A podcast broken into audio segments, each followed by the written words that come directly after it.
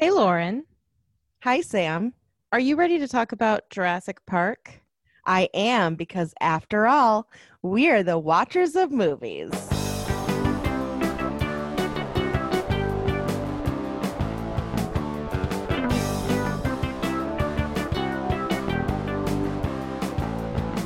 Did you enjoy your PTO? It seemed like you had a really long nap.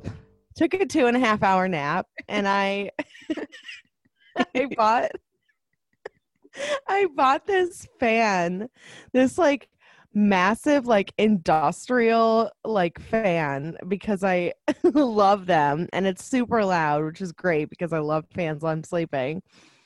And I stuck it in the window um and like laid on the couch and it was like super cold in the room and so I just like passed right out and it was it was it was really wonderful actually. It was a really nice sleep. Yeah. That sounds like the worst thing in the world. and then I had that weird dream. yeah, yeah, you sent it to me, but I wasn't able to listen because I was uh getting ready to getting ready to like after my shower and everything. So I don't know what your dream was about. I have no idea. It was not something I want to share on here. Oh, okay. yeah, it was a little uh Risque. violent. It a Oh, violent. violent, Oh, yeah. Okay. Yeah. Um but um no, not risque. That would have been nicer, but sadly it was um at least there were no T Rexes in this dream. That is uh that is a bonus.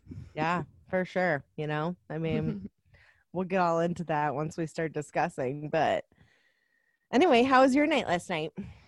It was pretty good. I I had to get a couple things. So I went to the store after work and then I got home and realized that I like didn't have one of my bags. And so I had I had to like I had this internal debate cuz I was like I don't want to go back to the store for my bag. Maybe I could just go tomorrow morning, but I knew future Samantha would be just as unreasonable. So I got in the car Wait, wait, I- wait, wait! You forgot a bag like full of stuff? Yeah. Oh, that sucks. Like I paid for it. It was on the receipt. I just didn't have the bag with it in there. And so and the store is only like here's the thing. The store is like it was Target. So it's like 7 minutes away from my house. It's the closest grocery store. So it's it, the inconvenience is purely time. Like I had things that I, I wanted to come home and I wanted to work out and then I wanted to eat dinner while I watched SmackDown and just sort of decompress. And then I was like, I could just work out and then go to the store because the thing is, if I I generally like taking walks. Like I really like taking walks. That's not difficult for me to to do, but working out lately because uh, uh like everything is shut down so I can't go to the pool or anything, so I'm trying to find other ways to tone. Mm-hmm. And so working out lately has involved more than walking, and so that takes uh, some mental convincing. And I have to do it when I want to do it because otherwise I won't do it. Yeah, I get that. So I I do this thing where I like cheerlead myself all day, and I'll like psych myself up for it, and I'll be like, yeah, tonight I'm gonna get home, I'm gonna work out, and then I'm gonna eat dinner and watch SmackDown, and then watch Jurassic Park. It's gonna be great. And so by the time I get home, I'm like ready. I'm I'm ready. Like I'm excited. I'm gonna do it. Right. So just like having to go back to Target really put a wrench in my plans, but I did it. So I got to Target.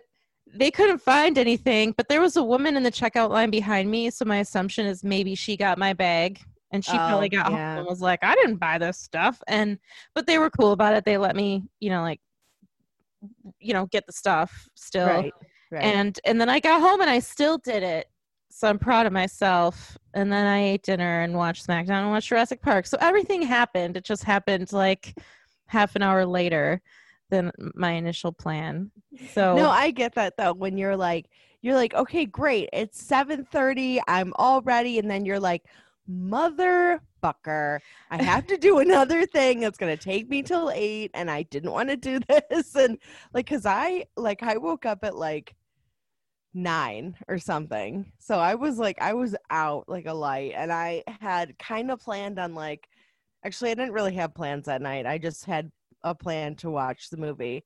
But um but like I ate dinner and I I watched it a little bit and then I just like was lying on my couch and I don't know what it is about this movie even though I've seen it easily more than a dozen times and I was texting you about it is that like I'm watching it like it's the first fucking time I've ever seen this movie like I was like what's to happen next yeah I I mean, I totally agree with you because honestly, early in the week, I was like, in a weird way, kind of thinking like, do I even have to watch the movie? But I, I always force myself to watch the movie because I want to make sure I'm at the top of my game. But I was thinking, I've seen this movie so many times. It's kind of like when I'm being forced to watch it, I was kind of like dragging my feet. Like, I don't really need to watch it. I've talked about this movie for 20 years, 30 years. I don't know. You know what I mean? right And then eh, the same thing happened. I started it, and you texted me and said, It's interesting watching this movie with a critic's eye.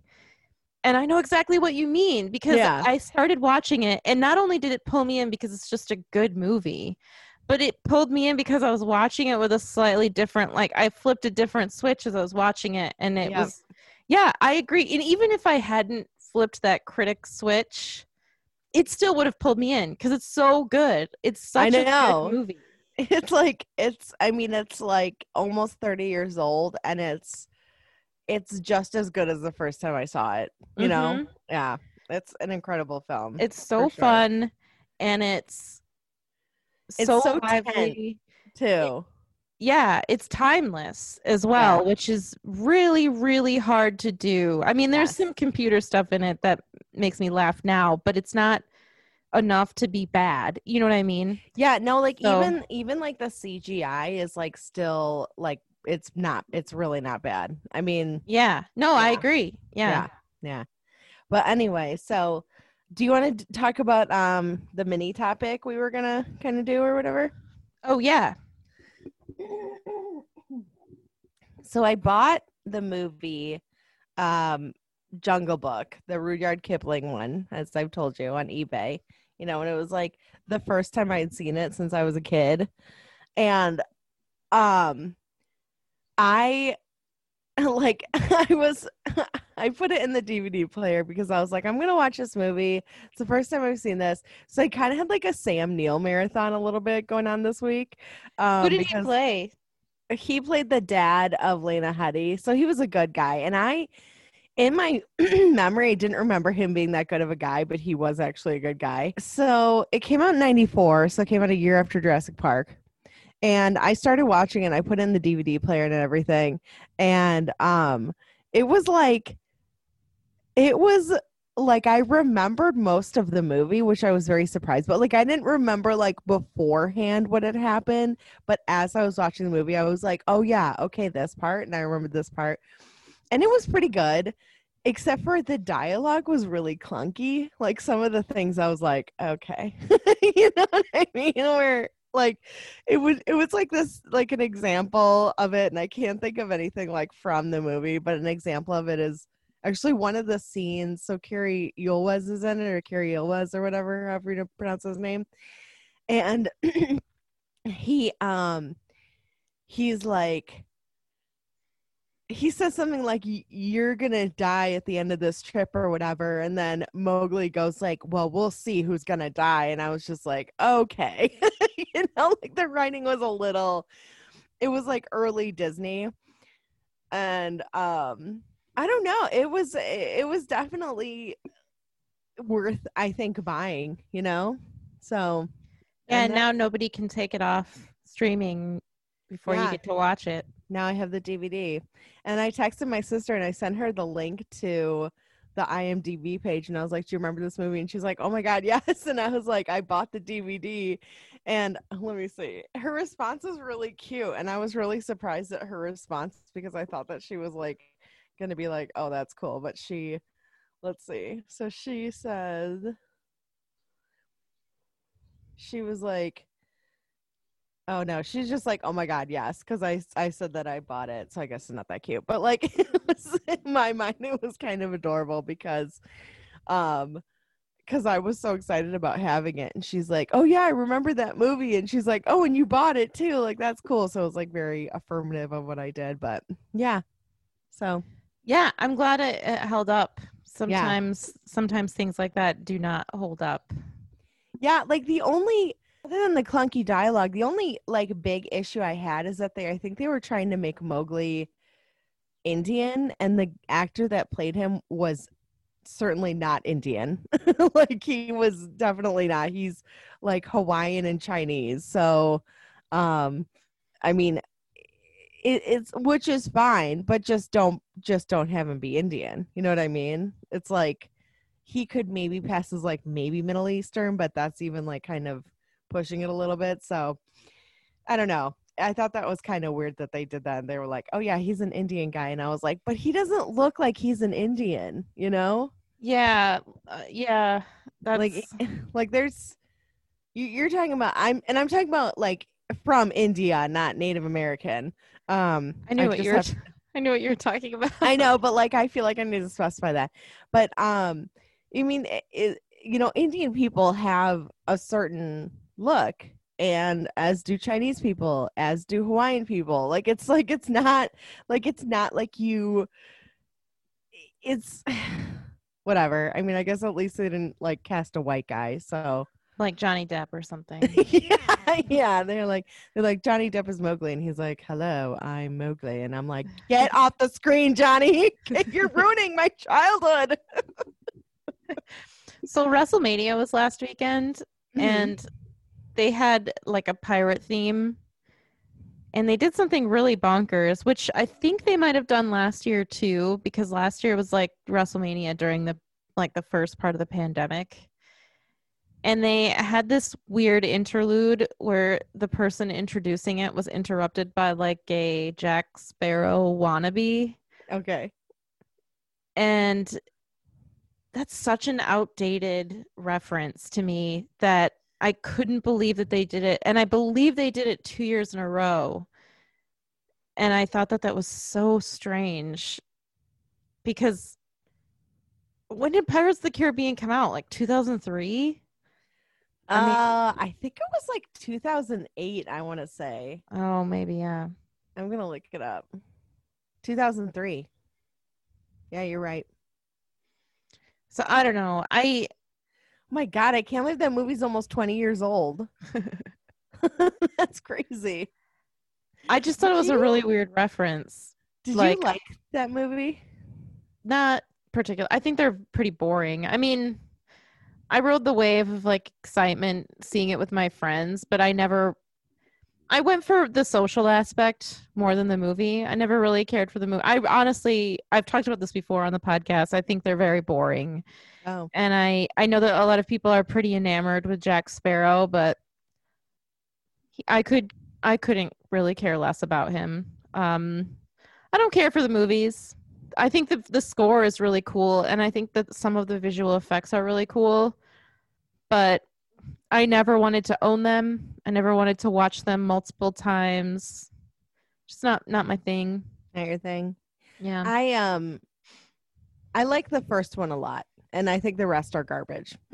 I think the first one has I think Jack Sparrow is a really interesting character in the first one. I think he's they they make him like super intelligent and then in the the rest they just make him like this idiot and I was like why aren't you following along with the lore that you already created? You know what I mean? Plus all of them were so I don't know. Just like I don't know. I saw this one that was with um oh god, what's her name?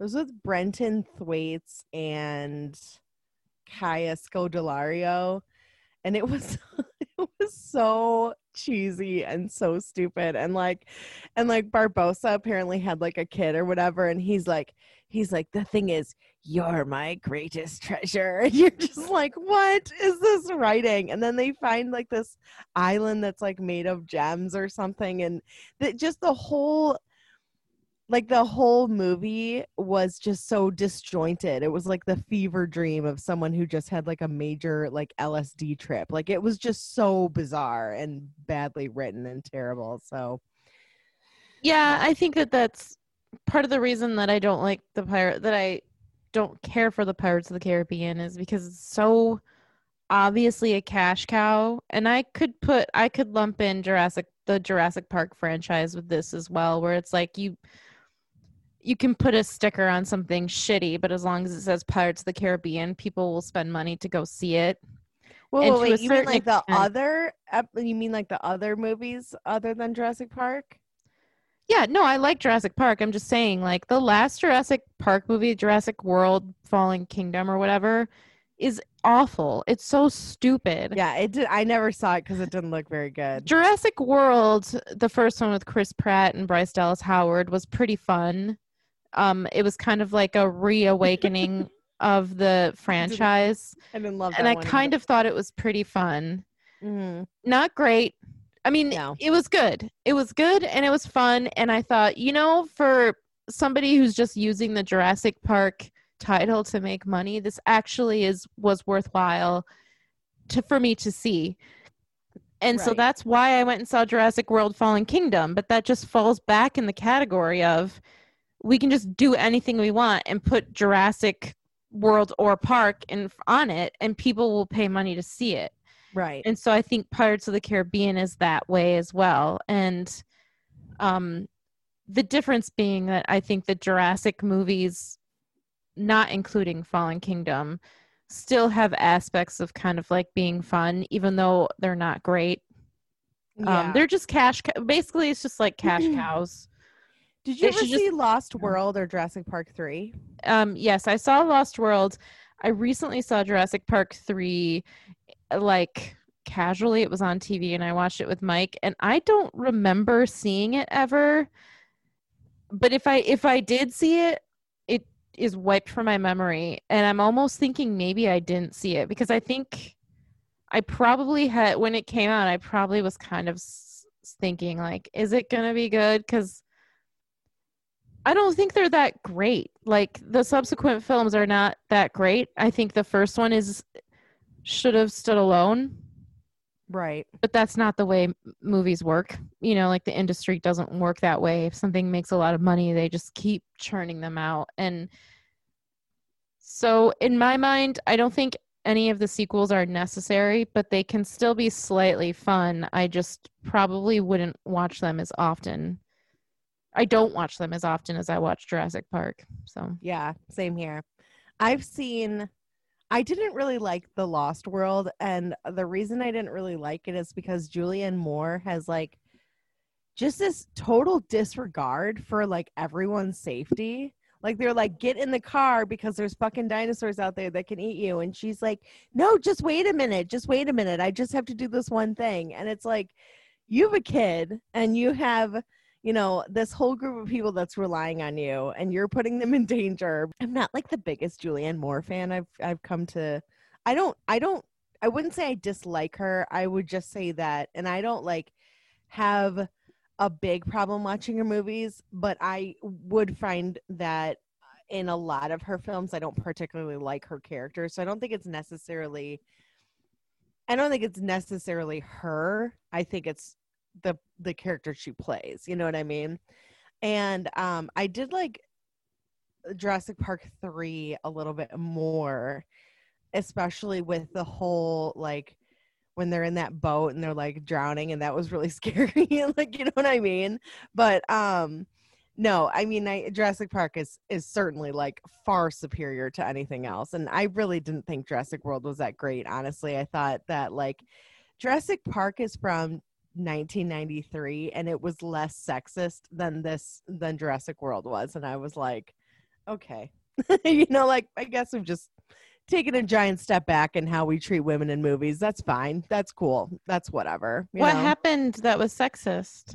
It, it was like I, I don't know. I thought that the way that the female character was portrayed was just like she wasn't as cool and as awesome as like Ellie was. You know, like she was just kind of like a little bit more like I don't know. I can't put my finger on it now because it's been so long, but it, there was something about the, the something about it that the like the way it was done that like it got on my nerves. It felt like it wasn't as forward thinking as the original one. you Sure. know? Yeah. Yeah. Mhm. Like they made her like a weaker character, and I didn't think that they needed to. And also, there was like just, you know, like Chris Pratt was just Chris Pratting it up. Like he's just like, you know, it's just like, why, like, stop including him in movies because you're ruining my experience of them. anyway, so yeah, yeah, yeah. That's yeah. it. Fallen Kingdom was garbage. I have no doubts about that. That's exactly why I didn't see it. I was like, no thanks. So yeah, so I mean, just like I I guess, just to clarify, I think the Jurassic Park franchise is more fun and still watchable overall over Pirates of the Caribbean. But I, bo- I think that they both turned into just like, let's just make money. Like uh, the, you know, like the production company's like, you know, we kind of want to build a new studio somewhere, so let's make a movie so people pay us so we can build a new studio. Like one time on yeah, I think it was a VH1 behind the music or it wasn't behind the music. It was maybe it was just like a it might have been I love the 90s or I love the 80s, which was like a really fun VH1 show back in the day. yeah. I used to watch And- that too. Weird Al was talking and and I think he was talking about Amish Paradise. I'm not sure. Uh-huh. I can't recall the exact song, but he had a talking head and he said, Yeah, well, I made Amish Paradise because I wanted to buy a house and it worked. And he's probably partially joking, like, because he's Weird Al and he's very clever. Right. But I also think, like, it's a, you know, there's probably uh, more than a shred of truth in that, you know? Yeah. And, and I think that that's, that's what I think about when I see movies like this, where they're just like, look, right now we just need a we have a cash flow problem, so what can we do? Well, let's just make another Pirates of the Caribbean movie. It will take at least two weekends before people realize it's not worth seeing, and by then we'll have made millions of dollars. You know? yeah, that's So- probably true. They're like, oh yeah, hey, we made back what we spent on this and a little bit more, so success. You make more movie. What is it? You make more money with a flop than a hit. Like so in um the producers. Did you ever see the producers? I didn't. No. I'm so surprised. I think you would like that. I think it's funny. Yeah, a I probably would like it. It's just sort of eluded me. You know? I have it if you ever want to watch it. I haven't seen Yeah, the original, probably. but I've I've seen the Nathan Lane and um Matthew B- Broderick one like a million times. The I think Nathan Lane is really really funny. Um and I think I think you would like it. It is a musical, but I think that you would like it cuz it's very clever. Yeah. Yeah. Yeah. I'm interested. Someday I'll watch it. I think. Okay, cool. yeah. Cool. Yeah. So anyway, uh do you want to talk about the movie? Let's do it. Let's do it. Okay, so we had talked about this a little while ago, and I thought that I should bring it up.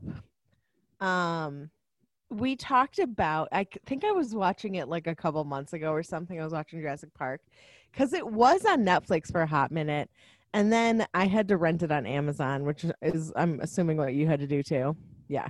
So I'm like, I was looking at like, I looked at Netflix, I looked at Hulu, I looked at Disney Plus. Like I was like, I was like, I don't want to have to pay for this movie that I've seen fourteen hundred times. You know what I mean? And then I, I was like, I guess I'm gonna have to because it was, it was the same thing. I had the same issue where I was like, do I really need to watch this movie? But I was like, you absolutely do. You have to watch this movie.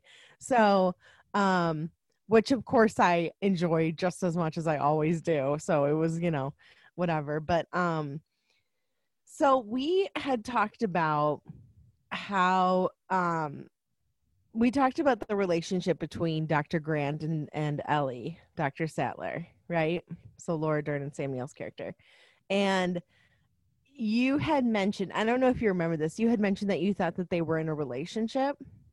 So what do you think now that you've rewatched this movie under a critic's eye? Yeah, they're in a relationship. The whole movie, the the movie is just a vehicle for her trying to convince him to have a child with her. Like Okay, that's so the that's the moral of the story is Dr. Grant coming to terms with the fact that Ellie wants a kid and he's gonna have to get on board, like shape up or ship out. And um, yeah, I think they're in a relationship. I think they're in a long relationship. Like I think they've been together for a long time. They're comfortable around each other in a good way. Right. And they, you know, I think that they're together. So I don't think so. I don't think they're in a romantic relationship at all. And I have reasons why. so uh, first of all, I think that they have worked together for a long time. So they've been around each other for a long time. So obviously they have a rapport. Um, and I think that their relationship is more like work husband and work wife rather than actually being in a romantic relationship. Because, first of all, you never see them kiss, which I think would be something that they would show in a movie like that, especially like after she like runs and she finds him alive, you know, or whatever. And I think that in this situation where they were in the car and they were with and and Ian Malcolm is talking to them and he says something like, Is Dr. Sattler like is she single or whatever? And and Dr. Grant's and he goes, Are you two like dating? And he goes, Yeah, we're like yeah we're dating but to me it didn't seem like he was saying that because they were actually dating. It seemed like he was saying that because he was trying to um like to to spare her from dr malcolm's advances. Because so he's the gatekeeper for her relationships in your world? I mean that i'm not saying he's the gatekeeper but i think that he didn't like Ian Malcolm. And so he was it was kind of like he was like, "Oh, I don't want her to get involved with him." Because also Ian says that he's been married like a bunch of times and he's always looking for the next doctor, you know, Mrs. Ian Malcolm or whatever. I just I don't think that they're in a relationship. I think that they have a very strong connection because they've been working together for so long, but I don't think that they're together. And she ends up married to someone else in the later films and with a kid. So um I, I think it's I just think it's interesting because I I like am totally convinced that they're not and you're convinced that they are and i'm like no i refuse to see it differently from i think um i don't like taking other movies into account because i don't think when they my opinion when they made this movie is that they did not write scripts for three movies so whatever happened in subsequent movies was not according to whatever plan the screenwriters had for jurassic park Right. Um, so just taking this movie into account, I'm not sure. I mean, Ellie has proved herself to be an independent and strong woman, so I don't think she needs Dr. Grant to protect her from Ian Malcolm. She's perfectly capable of doing that. And B, I don't know why she would care if he wanted kids so badly if she wasn't in a relationship with him. Like she like smiled at them very warmly in the helicopter when he was like cuddling with the kids and I Oh my god, I know. I'm like why would she care? Why would it even matter to her if he doesn't want like you don't want kids and I don't spend my time trying to convince you to have kids. Right. So I just googled it and it looks like they were in a romantic relationship. I still don't think that they were, but I agree with you. I don't think you're wrong in saying that the relationship is portrayed weirdly. I totally agree with you, but okay, yeah, yeah. it doesn't it seems like to me it's like they've been married er, like not married. They're not married, but they've been the equivalent of married for let's say like 20 years. So they're just together. Like they're just they just are. They don't they're not and they're also like scientists so i i like to think of them as being maybe a little bit more analytical and you know they don't they're not so emotion driven and she did jump into his arms when she saw him when the raptor was after him yeah, in a way true. that i just i i see your point i don't agree with you but i see why i i think you're valid in having that view i don't think you're like totally off base so Okay. yeah Wow, thank you. I appreciate it. I think there's room for both theories, honestly. So I wanted to ask you a question as I was watching this movie. Who is your favorite character? Uh, I really like Muldoon a lot, but I like Ian Malcolm, of course. I mean, Ian Malcolm is is obviously the best character, but I do really like Muldoon. So I, as I, I always this- have, even as a kid. I like. oh Muldoon. yeah, no, he's he's a great he's a great character, died. very intelligent. Um, I think that mine is Dr. Grant. Actually, Yeah. and Ian Malcolm is a very, very, very, very close second. He is like they're pretty much they're pretty much like equal to each other. I mean, I do have the Funko Pop of Dr. Ian Malcolm and my, my little wall of of figurine toys or whatever you want to call them. Um so oh did I tell you that I also got Freddie Mercury? No. I do. I have Freddie Mercury now up there. Little mustachioed Freddie Mercury. Um so but I really love the relationship that he has between the two kids. Like there's that one part where um that one dude just like bails on them, Gennaro. And poor Lex, the entire movie, this little girl, I'm like, oh my God, my poor, like this poor child. Um, and he he's like yes i know that he left you but i'm not going to do that to you and i just like kind of like fell in love with him a little bit you know what i mean and i think i've always felt like that ever since i was a kid was that he's just got this like protective vibe over these children and it was i i love him. I love him you know and i think a big part of it is is his relationship with the kids and how protective he is over them. But um yeah, I mean, of course, I love Jeff Goldblum, but one of the things I wrote down about it about um about Malcolm is I always felt that Ian Malcolm was less Ian Malcolm and just a little more Jeff Goldblum.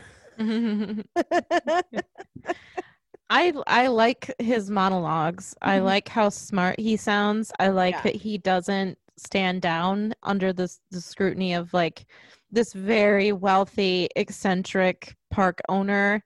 He's not afraid of him. He's not afraid to, and I like that none of them are like the three of them are not afraid to Right. say like this is insanity. And I I just really liked how he when they were at dinner and he was saying something like I Discoveries the rape of Mother Earth. that's not the line I was thinking of, but I just I like how he was just like the lack of humility in front of nature is astounding or something. He says something Yeah. like that. I I may have misquoted slightly. And then he goes on to just talk about I don't know, I just really I really like it. And then I really like his monologue when he's doing like the water droplet test with Dr. Sattler in the car and he's like you know, butterfly flaps its wings in Central Park. You get rain instead of sunshine, or you know. And I, I like Right, that whole right. thing, and and I just I like that he's so confident in himself and smart. Like he has the brains to back it up. I don't know. It's and also like I do also enjoy the tidbits that you get about his personal life when he's like, "Oh yeah, I love kids.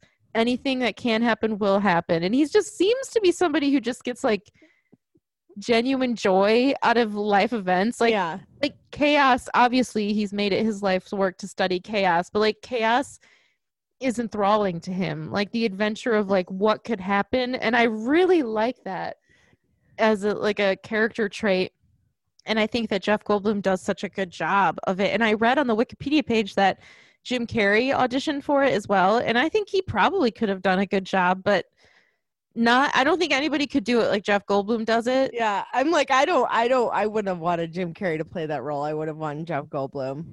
One hundred I mean, I'm a I'm I'm a pretty big fan of Jim Carrey, so I think he he's pretty talented. Um, I don't think it it would have been as good, but I think he could have. I think in a universe where we don't know about the Jeff Goldblum role, I think Jim Carrey would have been satisfying still for yeah, me. I, for I me. Could, no, I could agree with that. I I tend to like Jim Carrey's more serious roles, like the number twenty three, and stuff like that. Um, but I I don't really like his goofier stuff because he's like. It's it's like a little too much. Although him and and Jeff Goldblum were in a movie together. They were in uh, Earth Girls Are Easy. oh, really? Yeah, they played aliens. That movie is very cheesy, but it's pretty cute. I really like I like Ian Malcolm too. And I did you see that video? Did I send you that video like months and months ago where he's doing like the droplet test to like Sam Neill? Like it's like yeah.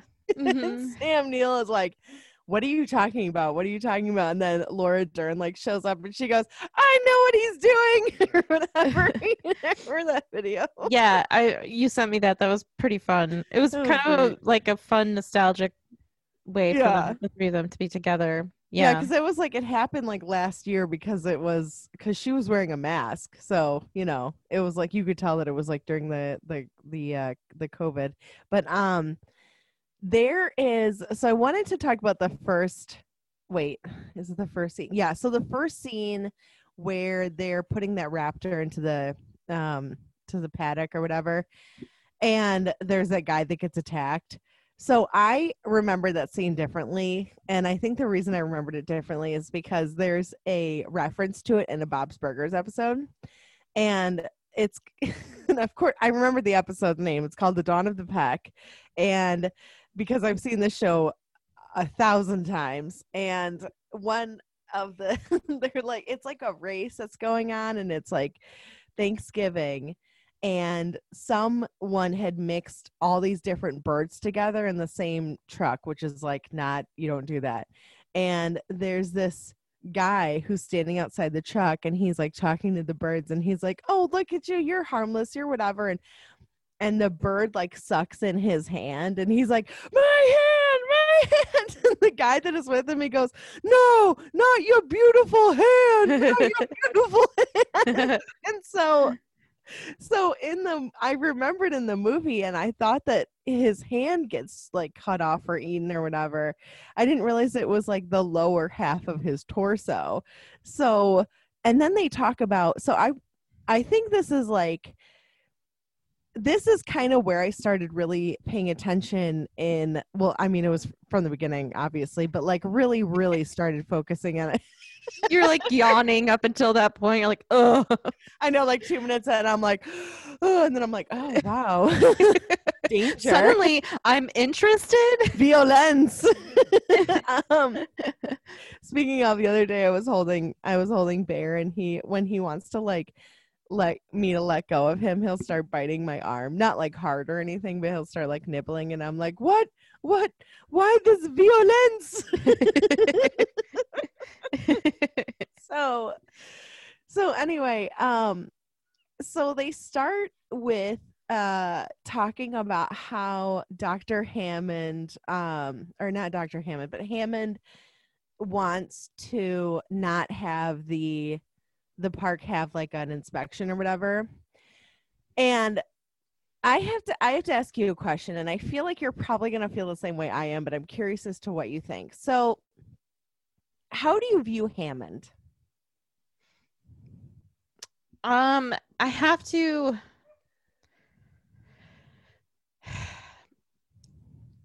I think my main view of him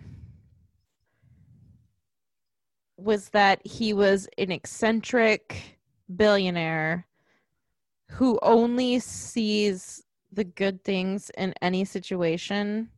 And as I've gotten older, um, that's why I hesitated a little bit because I had to try to differentiate how my feelings about him changed over time. And watching the movie yesterday, I caught a line that I think I've heard before, but it, it never sunk in. And when the lawyer was at the mine, the guy, the miner was like, Hammond hates uh, inspections. They slow everything down. And I thought, well, that's a really weird thing to say because obviously the park is dangerous. So now I kind of think he's kind of maybe like slimy, a little bit slimier than I anticipated. And coming to the dig with a helicopter, like with no regard to anything that was happening, it kind of paints him in a slightly negative light a little bit. But I still also he retains some of that I only see the good for me. So he's not like 100% a slime ball, but I do think he's a greasier character than I grew up thinking. Okay, so so I had I was on Reddit. I'm going to start out the story by telling you a different story. Well, it has to do with this, but I was on Reddit and I was reading uh, this guy's post where he had said that he had read the Jurassic Park book by Michael Crichton, and he was like, "I think it's so interesting that in the book." how they portray Hammond versus how they portray him in the movie and they're like in the movie they portray him as like this grandfatherly type and i mess i didn't well i didn't message him but i commented on the post and i said that's really interesting because i never ever got that impression from him i think hammond's a psychopath Yeah. i i think hammond like and i actually wrote some notes down because I think that he is one of the things that I said is I wrote down the refuses to do inspections, which slows things down, spares no expense, monetary or human. Yeah, that's a Um, great that's a the human part is a great point that I actually have never put together until just now. Yeah, that's really good. Yeah. because if you think about it, it seems like he's only really concerned about his grand his grandchildren. But what makes me wonder if he's concerned about them because he really genuinely cares about them, or is he concerned about them because of the consequences that would happen to him if something happened to them? Um, I have to interject here because this is the place to say it. But have you ever watched? And then we'll go back because I'm interested in the rest of your notes. But have you ever heard of? Um, I think it's a YouTube channel called Screen Rant, and it's this guy who does these comedic pitch meetings. Have you ever watched them? Um, I've heard of Screen Rant, but I don't think I've ever watched the videos. Okay. Mike and I have been like voraciously watching these pitch meetings because a couple weeks back I saw one for Tenet Mhm. and it is pr- it was pretty funny and so then him and i have been like watching them. And we watched the one for jurassic park. And he so the concept is just this guy plays the same thing he plays the producer and he plays the guy giving the pitch. He just goes back and forth. And he brought up the fact that this guy john hammond brought his grandkids before the park was even like deemed safe. And that never occurred to me before. It never caught my mind like it never stuck that why i always just thought like the park is safe and things just went awry in a way that they didn't anticipate which is partially true but the park isn't actually safe because the reason they want the inspection is because a worker died and he's Yep, still not yep. willing to say yeah we need an inspection because somebody died just like you just said Yeah. and it never occurred to me before that that he probably shouldn't have brought his grandchildren to this place. Anyway, so you saying spare no expense, monetary or human life is really smart. And that's yeah well Yeah. that's that's kind of the end of my notes but um i i just i don't think that anyone should view john hammond as being a grandfatherly sweet kind type because i don't think he is i think he's he's all about the profit he's like i mean the entire time he's like look what i've done look like he's like you scientists are are getting down like i mean i'm obviously like you know paraphrasing but he's like you scientists are getting down on me for creating this but i brought back dinosaurs to life. And it's like and all of them are going right we get what you did and what you did is pretty cool. However there's a reason why these dinosaurs went extinct. There was a mass extinction for a reason because mother nature deemed it so. And hammond's just like right well, you know, whatever. Still pretty cool that I did it. He just he doesn't care because to him, again, spared no expense. He doesn't seem to care about the fact that this guy lost his life and now the family is suing him for like 20 million dollars or whatever it was. It was like a lot of money. Um, which they should. They absolutely should sue him for 20 million dollars after their, you know, whoever lost their life. Uh and and all he wants to do is he doesn't want to do the inspections because one he probably knows that they're not going to pass because clearly they didn't you know? And two I, mean he's not even concerned about the fact that you know muldoon lost his life or gennaro lost his life and you know ian malcolm is is hurt and there's not really much of a concern for him either other than he just hates the guy and he says it out loud. And maybe that that might not be totally true but it, it's like I think his character grows a little bit at the end though. I think cuz when Dr. Grant gets into the car, he says, "After consideration, I've decided not to endorse your park." And Hammond says, "Me neither." So I think Yeah. I don't think he stays that way for the whole movie. I think his character has a slight enough arc where I think he probably does feel bad that these people close to him got murdered, you know? Yeah yeah. And that his grandkids were in grave serious danger. Um but i i do agree with you that i think he's in it more for the glory than anything else. At Yeah, for first sure. yeah. For sure yeah. It's i I mean i like i i i keep thinking about so i'm kind of going to go off on a different tangent here but i keep thinking every time i watch this movie how much um therapy these poor kids are gonna need, Yeah. especially Lex. Obviously, Tim went through a lot of shit too, but Lex saw her brother die in front of her. Like she like fucking saw her brother die. Was I mean, like I just like this poor girl. Like all I want to do is like protect this poor little girl, and um, and I, I mean it's just it, it's just like these kids are so traumatized, you know, by this this whole thing. By the way, did you do you think that the little girl Lex, do you think she looks like a like Florence Pugh? Um, Like maybe a y- slightly. Like I a like a younger actually, this is a good time, as good a time as any to bring this up. Um, Okay. Lex has always bothered me because Okay. she seems she's always seemed like a robot to me.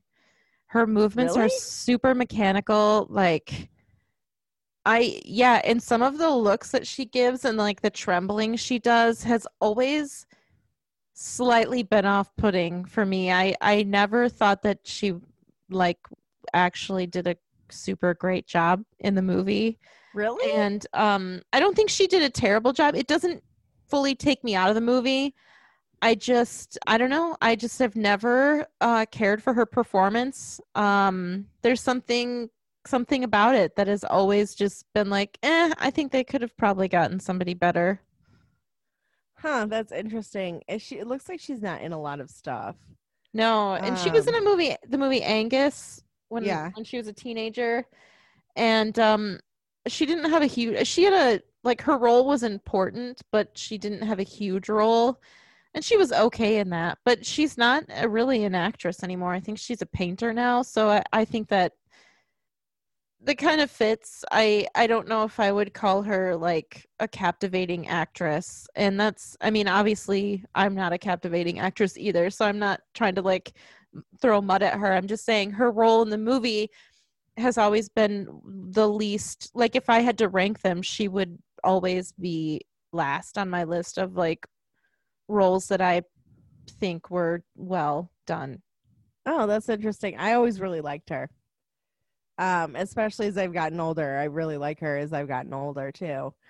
Um, I think I like empathize with more, her more now that I'm older because I kind of like see from her perspective how traumatizing and awful like being in a situation. I mean, how do you even like how do you even get over that? You know what I mean? Like you you go to like therapy and you're like, um, my grandfather created an island where he brought dinosaurs back to life and um i just keep waking up and seeing t-rexes and like you, even, you know Yeah. I mean? like how do you even go about that and someone's like oh okay so your grandfather in in this fever dream that you've had i mean i'm sure that there's news all over you know about Jurassic Right. Park. It's not like it's a secret, but um it's just like I- just I I can't like I I just I don't know. I I liked her a lot. I liked her a lot. And I think it's funny that you're you're kind of like eh. yeah my, one of my notes was lex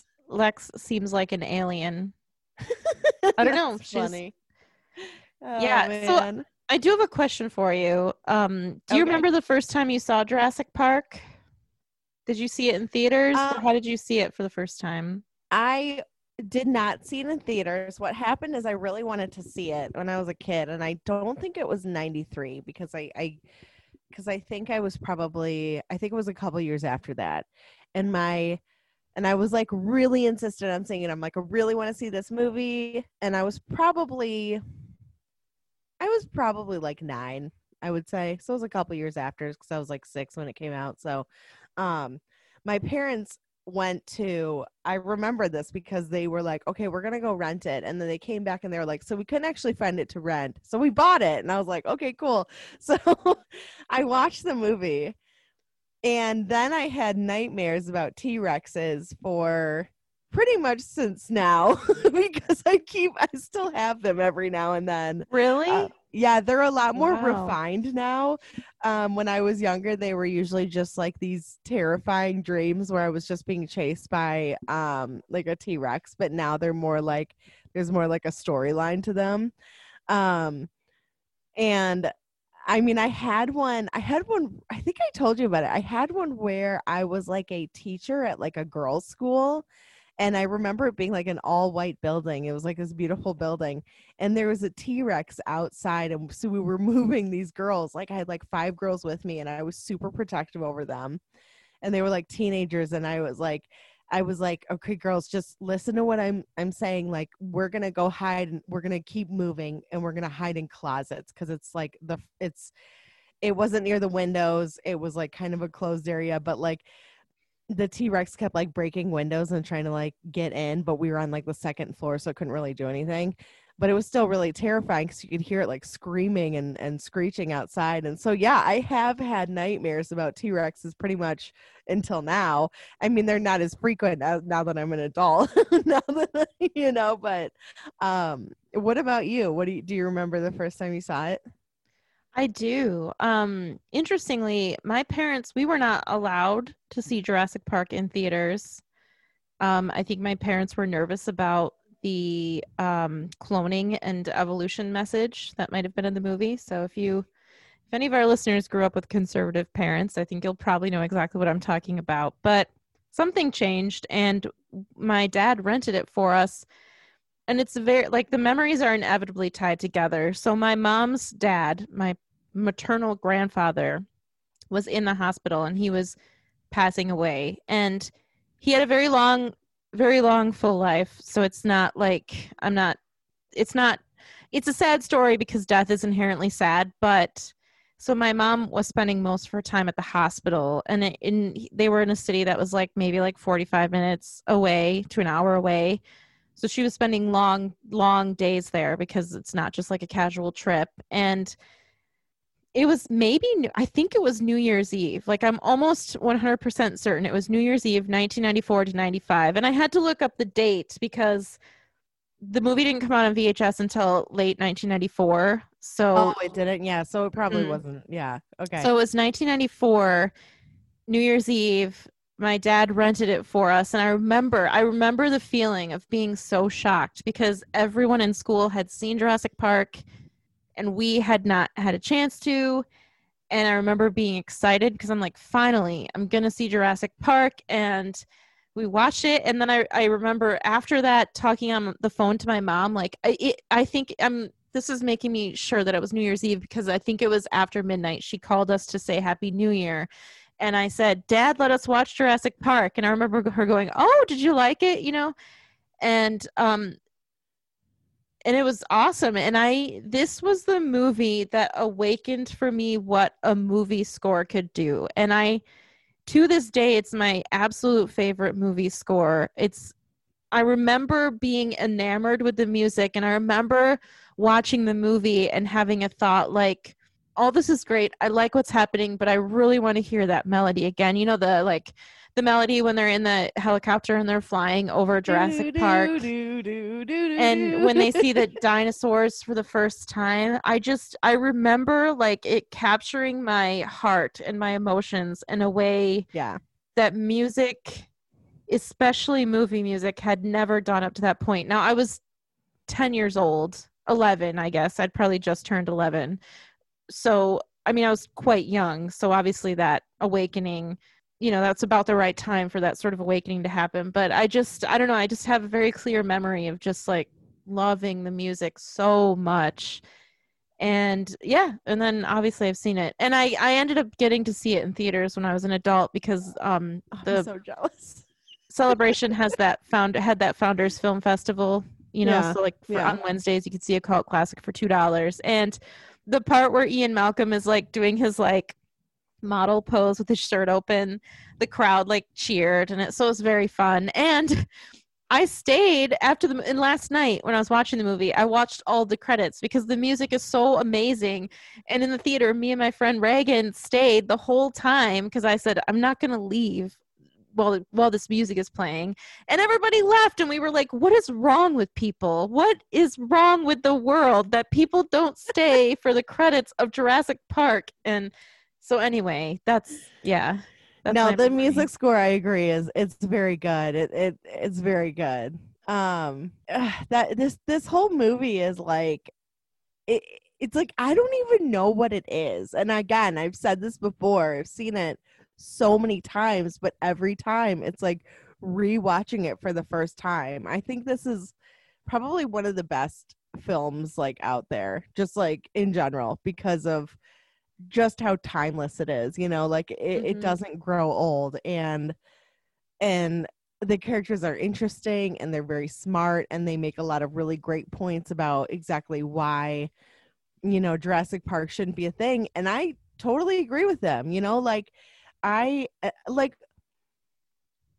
I mean you know again mother nature had made these dinosaurs extinct for a reason and so why are you bringing them back? And like every time i hear anything about like scientists wanting like in in real life like scientists wanting to clone like a woolly mammoth or something i'm like woolly mammoths are extinct for a reason. Why do you want to bring them back? You know like the like and and and ellie says something about how how are you supposed to know what kind of environment these these they grew up in or they lived in you know you can't possibly understand the um climate that they lived in because we, you know, I mean, it was millions of years ago. So I thought that that was a really good point, and that's kind of the same idea with like a woolly mammoth. Is that you know, I mean, now we have like global warming, so the world it's either like was the world like a lot warmer back then,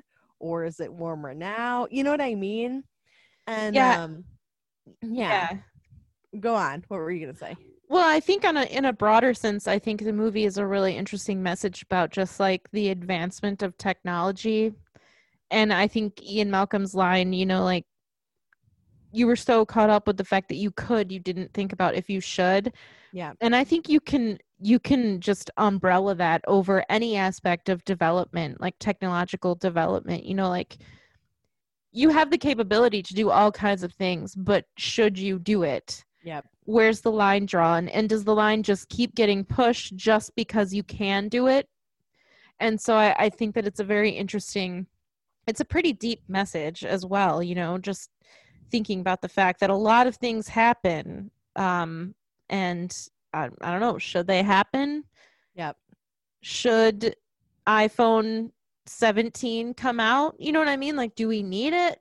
So it's things like that. And i'm not like i'm not anti-technology. I'm just saying like i think that that approach in the movie could go to anything you know? Yeah. And um so I, I think it's a very interesting and timeless message as well and in addition i think one of the reasons the movie is so good and so timeless is because it's a very simple plot like it sets up very clearly the villain, the cause and effect, and then the destruction that happens. Good guys win in the end. But like the guy who um I can't remember his name now, Nedry. Nedry oh, meets oh, yeah, the guy yeah, in Costa Rica and you know that like you know the villain is set up. I mean the villains are also the dinosaurs, but they're like almost like I don't know if you could call them villains because it's just nature for them. But I wouldn't consider them villains because that's just their they're just trying to survive. Yeah. Just like anyone else. Yeah. And so Nedry is, you know, supposed to take these embryos and he's going to give them to a different group of scientists for lots of money. Easy peasy. That's all you need and the movie is set up on a on a plot line that a child can understand and an adult could still enjoy and I think yeah. that that's not always easy to do. And I think that's one of the reasons that Jurassic Park has stood the test of time is because it's just very basic storytelling with the right kind of flair. Yeah. Yeah. I totally agree. Yeah. It is and it, it's so like and it works on like I think it, like your basic fears of like a human is just like there's this bigger thing and it's very scary and I need to run away from it because I'm yeah. not going to fight it. You know, it's like a classic it, monster movie. Yeah, exactly. But like it's not it's not even like a monster movie because it's like you know this isn't something that I think eh, you know, like Godzilla or, or, like in Pacific Rim, they're like these creatures that were like in the deep of the ocean or whatever that came up. So it's not like you know they were like part of the world. in this movie, it's it's so much worse because I mean it's not great that like, you know, you you get what I mean. It's so much worse because you don't get what I mean. No. I'll just explain. Okay. okay. It's worse because these these creatures that have been extinct for so long are now purposefully being brought back to life. Okay. yeah. Whereas and so intentionally being brought into the world knowing that they're these, you know, gigantic um terrifying animals versus something like Pacific Rim where they are not intentionally brought into the world. So it's like we're trying to survive these giant creatures in Pacific Rim, but they've always they've always been here. You know what I mean? Versus like dinosaurs have been extinct or they've evolved or whatever. Yeah, And- I get what you're saying. That Yeah. that makes sense. Yeah, Mhm. yeah. So and I mean from a, a global like a, in a global sense, I guess, you know, Pacific Rim is way worse, but like you get what I mean. Like I'm you understand what I'm saying, like in a localized sense. Yeah, but I think Park also like technology is kind of a monster in this movie. Like the pro- Yeah. progress that spares no expense human casualties is also kind of a villain, which is interesting. Which there's more la- layers to this movie than I probably ever thought about before when I'm watching it. yeah. So it's kind of interesting. But yes, I agree with you. Like these, this situation is man-made Yeah, for sure. and could easily be preventable. Yeah. Oh, Whereas, oh yeah, like yeah, just don't do it. There you yeah, go.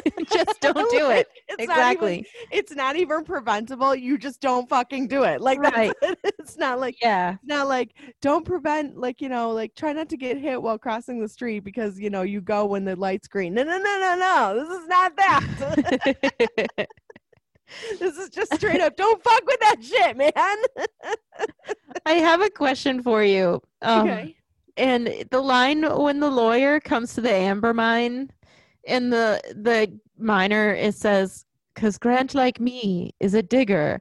When I was growing up, that line always just seemed like nonsense words to me. And even now, I know what he says. It just seems like words. Like, do you, does that line stick out to you at all? Because that's not the line has- a, not even a little bit always stuck out to me as just like I know what he says, but it always sounds like nonsense. wait what does he say grant is a digger like me Grant, like me, is a digger.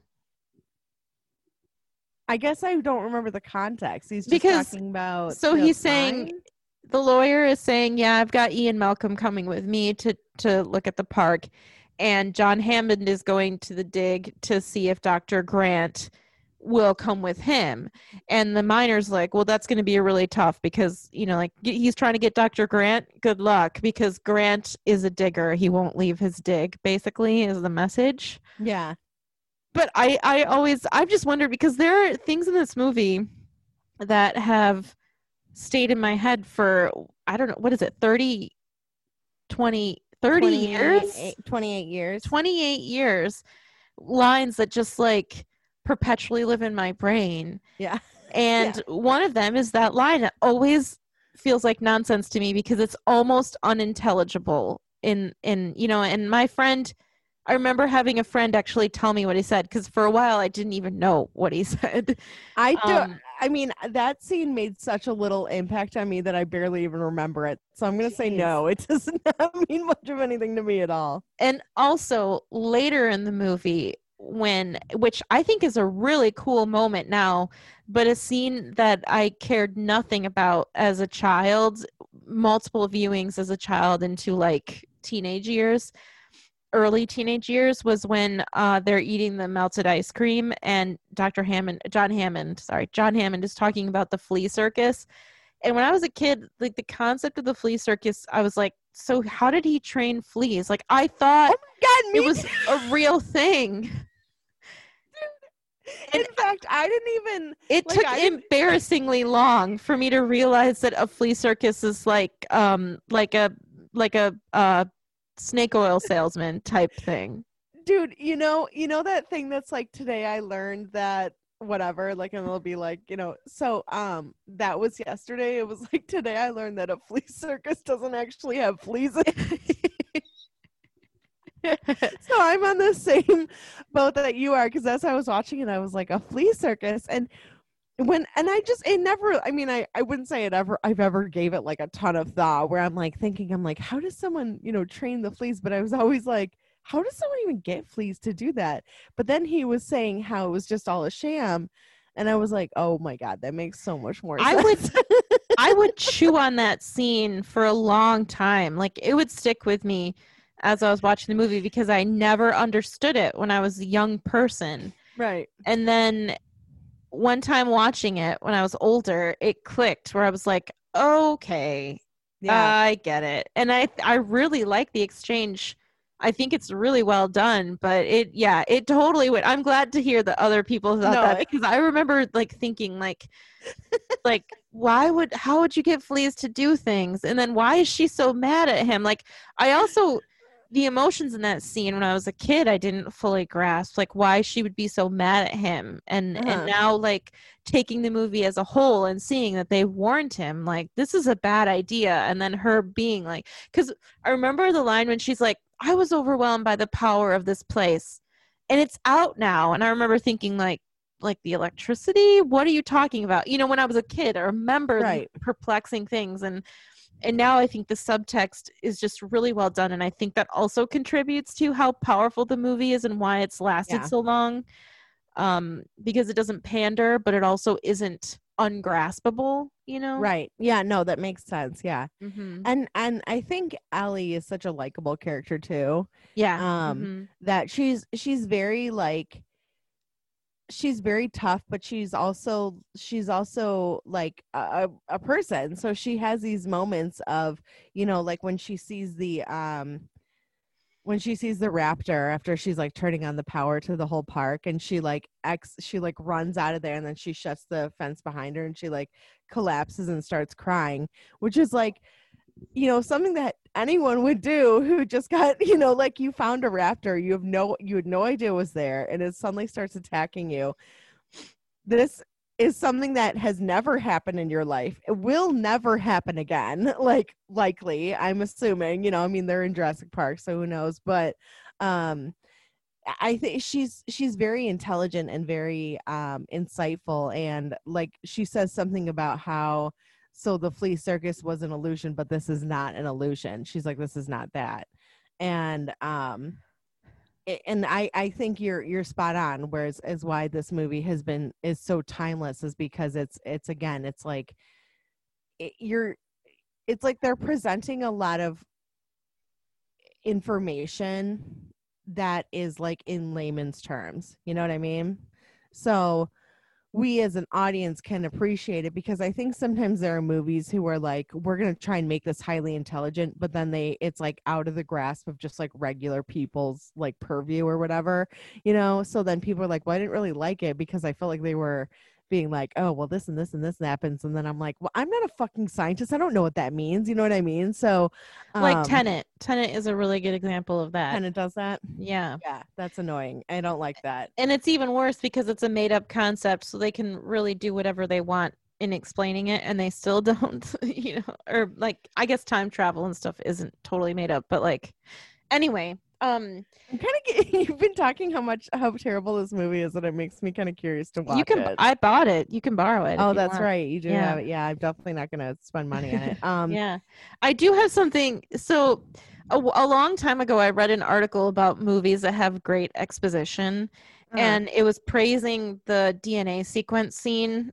in the in, on the ride yeah, and i agree that that is really interesting because i think that was like probably my first lesson about what dna is and everything but um prior to that scene there's a scene with a boatload of exposition that i yesterday was kind of laughing at. So it's the scene where they go to the computer at the dig.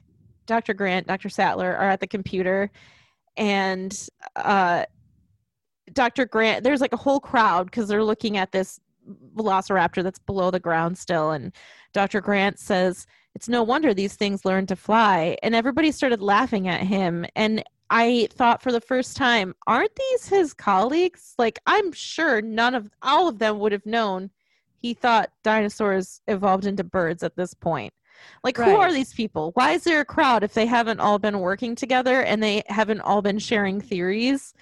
And Right. number two, he goes in this tirade about basically laying down exposition uh, about dinosaurs and bird similarities but then the little boy says that's not that scary and he talks about the hunting wait, tactics Can I say one thing? I've always hated that kid. Like from the, when I was little, like that kid, he's like, I don't think that that's scary. I've always been like, I'm gonna punch this little kid in the face. Like I hate. I always hated that child. I always thought he was the most obnoxious little twat waffle ever. I was like, you shut your mouth. You don't know what you're talking about, you little brat. more like a giant turkey or something yeah. And- ugh. So then he lays out this exposition of how raptors attack, which obviously comes back later when Muldoon Right. gets killed because he's like, Yeah, you think this one ahead of you is going to kill you, but really there's raptors beside you that you're not even seeing. yeah. And that scene like had a new hue for me when I was watching it last night because I was like, he's acting like he's never met these people, but they all have like tents and trailers set up and it's an established dig. There's a bunch of people digging together. So you're telling me that they've never talked about his theories about dinosaurs being birds before? Or if that's not the case, who are these people? Are they just Right. there? They're, are they supposed to be? I mean, they're supposed to be us, obviously, because he's preaching at them or Right. teaching at them, rather. And it's not bad. Like, nothing that I'm anything I'm saying that sounds negative doesn't ruin the movie for me. It's just things I noticed. Right. And I think that that scene, laying down that exposition, is not as well done as the Mr. DNA, you know? yeah yeah no i agree i agree um i always liked when he put that kid in his place though because i always hated that child so much that when he was like he was kind of like really you really want to fuck with me right now and then he tells like the kid what the the raptor would do and the kid's like okay um it's a little scary now i guess that kid know? will live in infamy. He had five minutes in a motion Although I think- picture. I think that act. I think he's in other stuff. I think that kid has been in other stuff, and I think he always plays like a whiny little bratty character, though. I don't know. yeah, I think he's been in other stuff too. We looked him up a while ago. Uh, Mike and I did. Did you?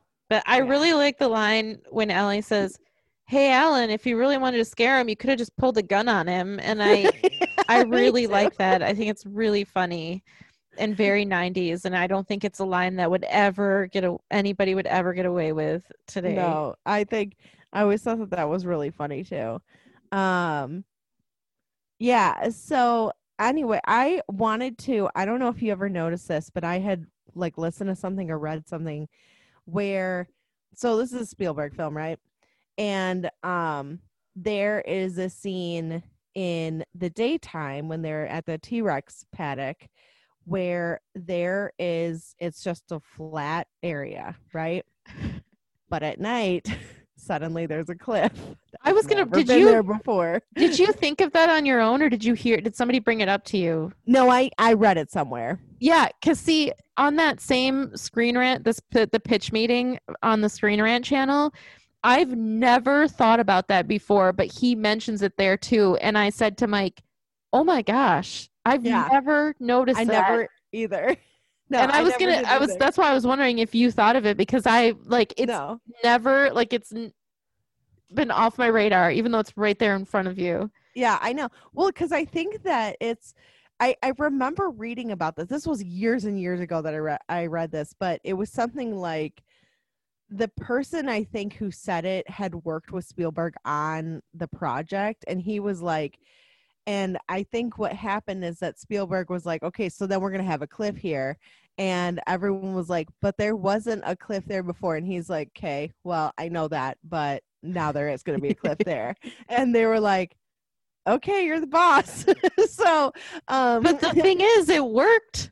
It, worked, on me, and it was it was it worked on me until last like Thursday, maybe. Yeah, I mean, Yeah. the thing is that it's.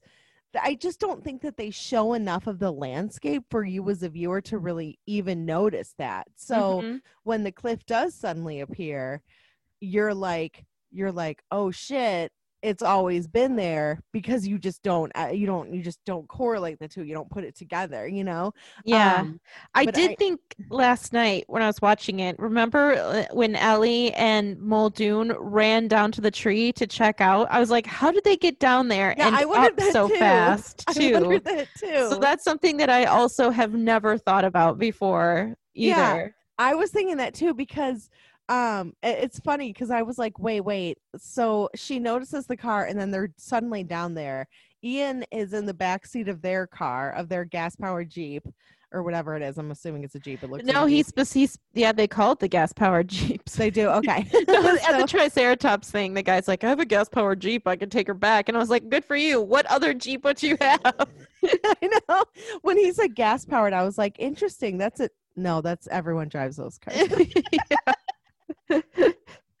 um so yeah no so ian's in the back and then they're like investigating this you know they, they see the other car and so they're you know like down there but i'm like did they climb down there? Because they get back up awfully fast because then he's they like run from like some trees. Is there like a ladder or a stairway behind the trees? I don't know.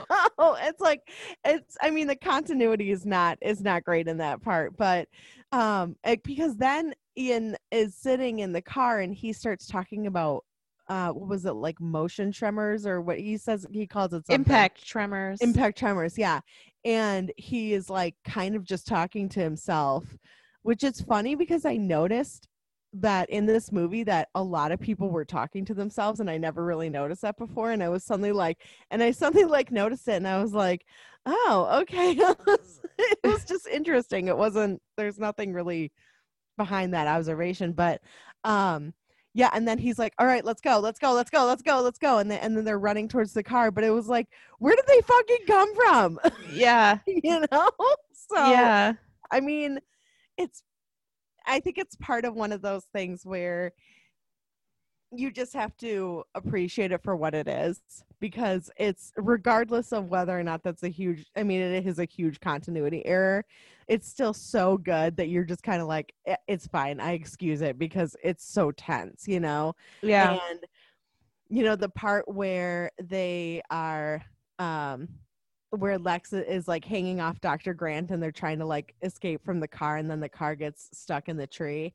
And um and poor tim is like in there and he's like i threw up.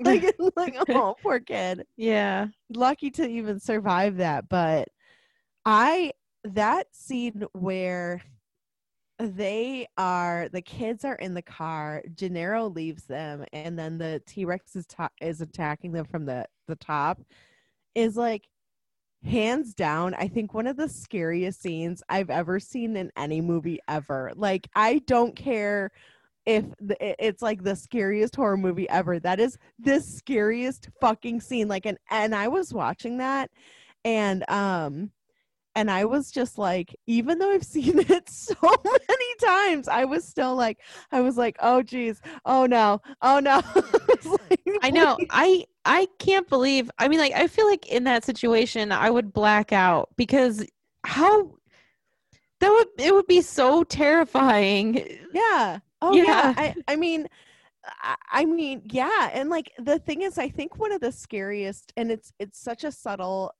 it's such a subtle part, but I think one of the scariest parts is she has the light on, the flashlight, and the T-Rex looks like is is um kind of like parallel to the car like its head is parallel to the car and so the light shines in its eye and then the eye suddenly like the the pupil like gets smaller It like dilates or yeah, Yeah. and I mean, and I I marvel every time that I see that scene because that fucking T Rex is animatronic, and that's amazing. Yeah, amazing. it's pretty cool. it's like every time I see that scene, I have to remind myself that it's animatronic, and every time I'm like fucking blown away by how amazing and the time and energy that they put into making that thing look so real.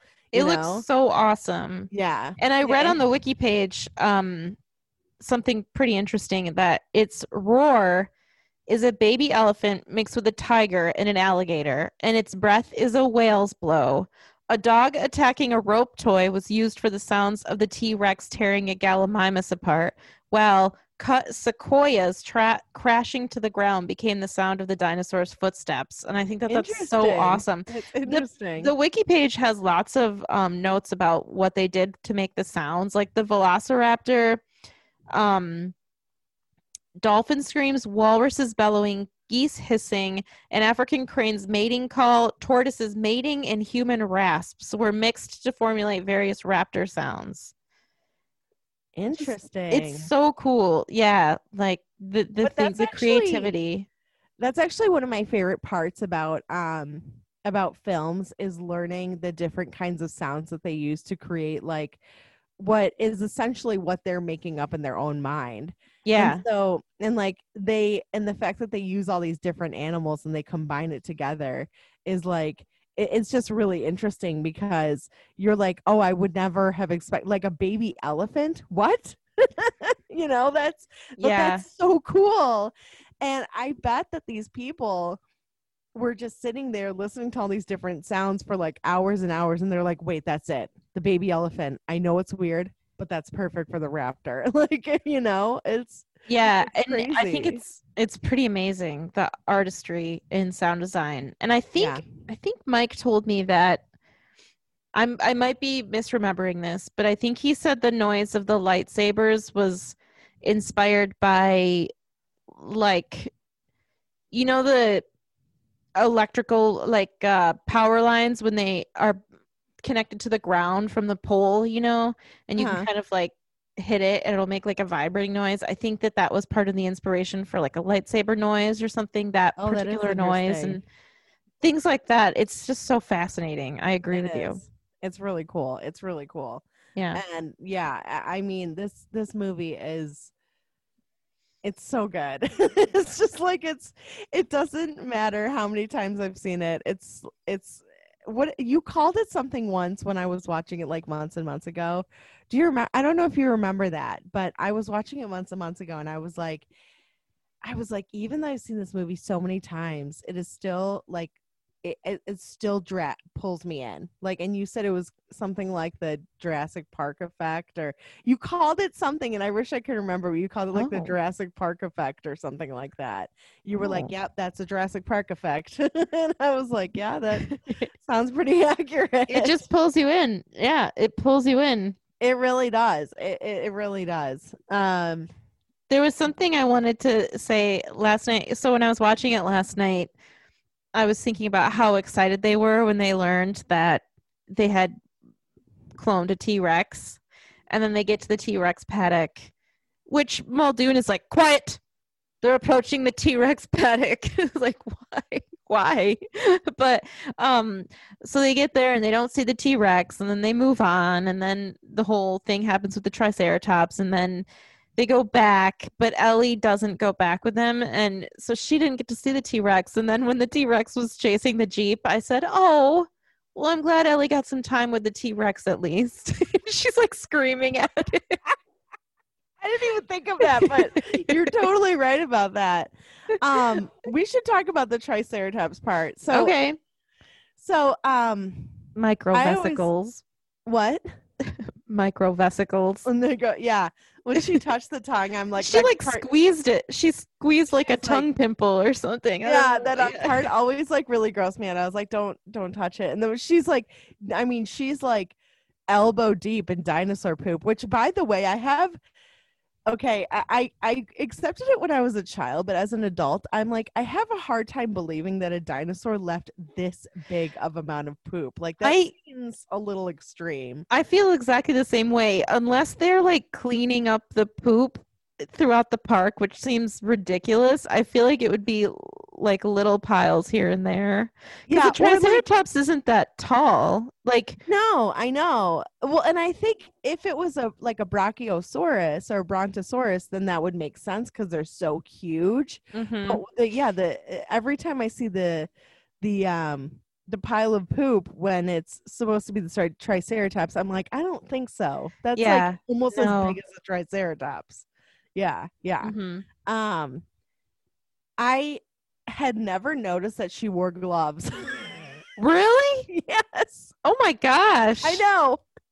I just like I just assumed she was just digging in. Like I apparently I don't know why. I just just I just totally miss that every time. Wow. I think I only like I think when I ever I watched it I was paying attention but like half paying attention, you know, because I'd seen it so many times and I was like whatever. Which is exactly why I wanted to watch it again this time because I was like I'm going to miss something or I'm going to see something that I have missed before because I need to really pay attention now because Yeah. I'm seeing it from a critic's eye, you know. And um and like I, what I said, it's it's weird. It's interesting watching it from a critic's eye versus watching it from the eye of just a fan of the movie because you have to notice all these little things that you've maybe never noticed before, never took the time to notice. And it's, I mean, it's kind of like almost makes it more enjoyable, I think, you know? Um, but okay, so yeah, that part always bothered me with the poop. But I, I have to say, I saw a meme once and it was like a gif of Ian walking towards the poop, and it was like, and like the caption was like, walk seductively towards a pile of shit. you will remember to wash your hands before you eat anything. yeah, yeah.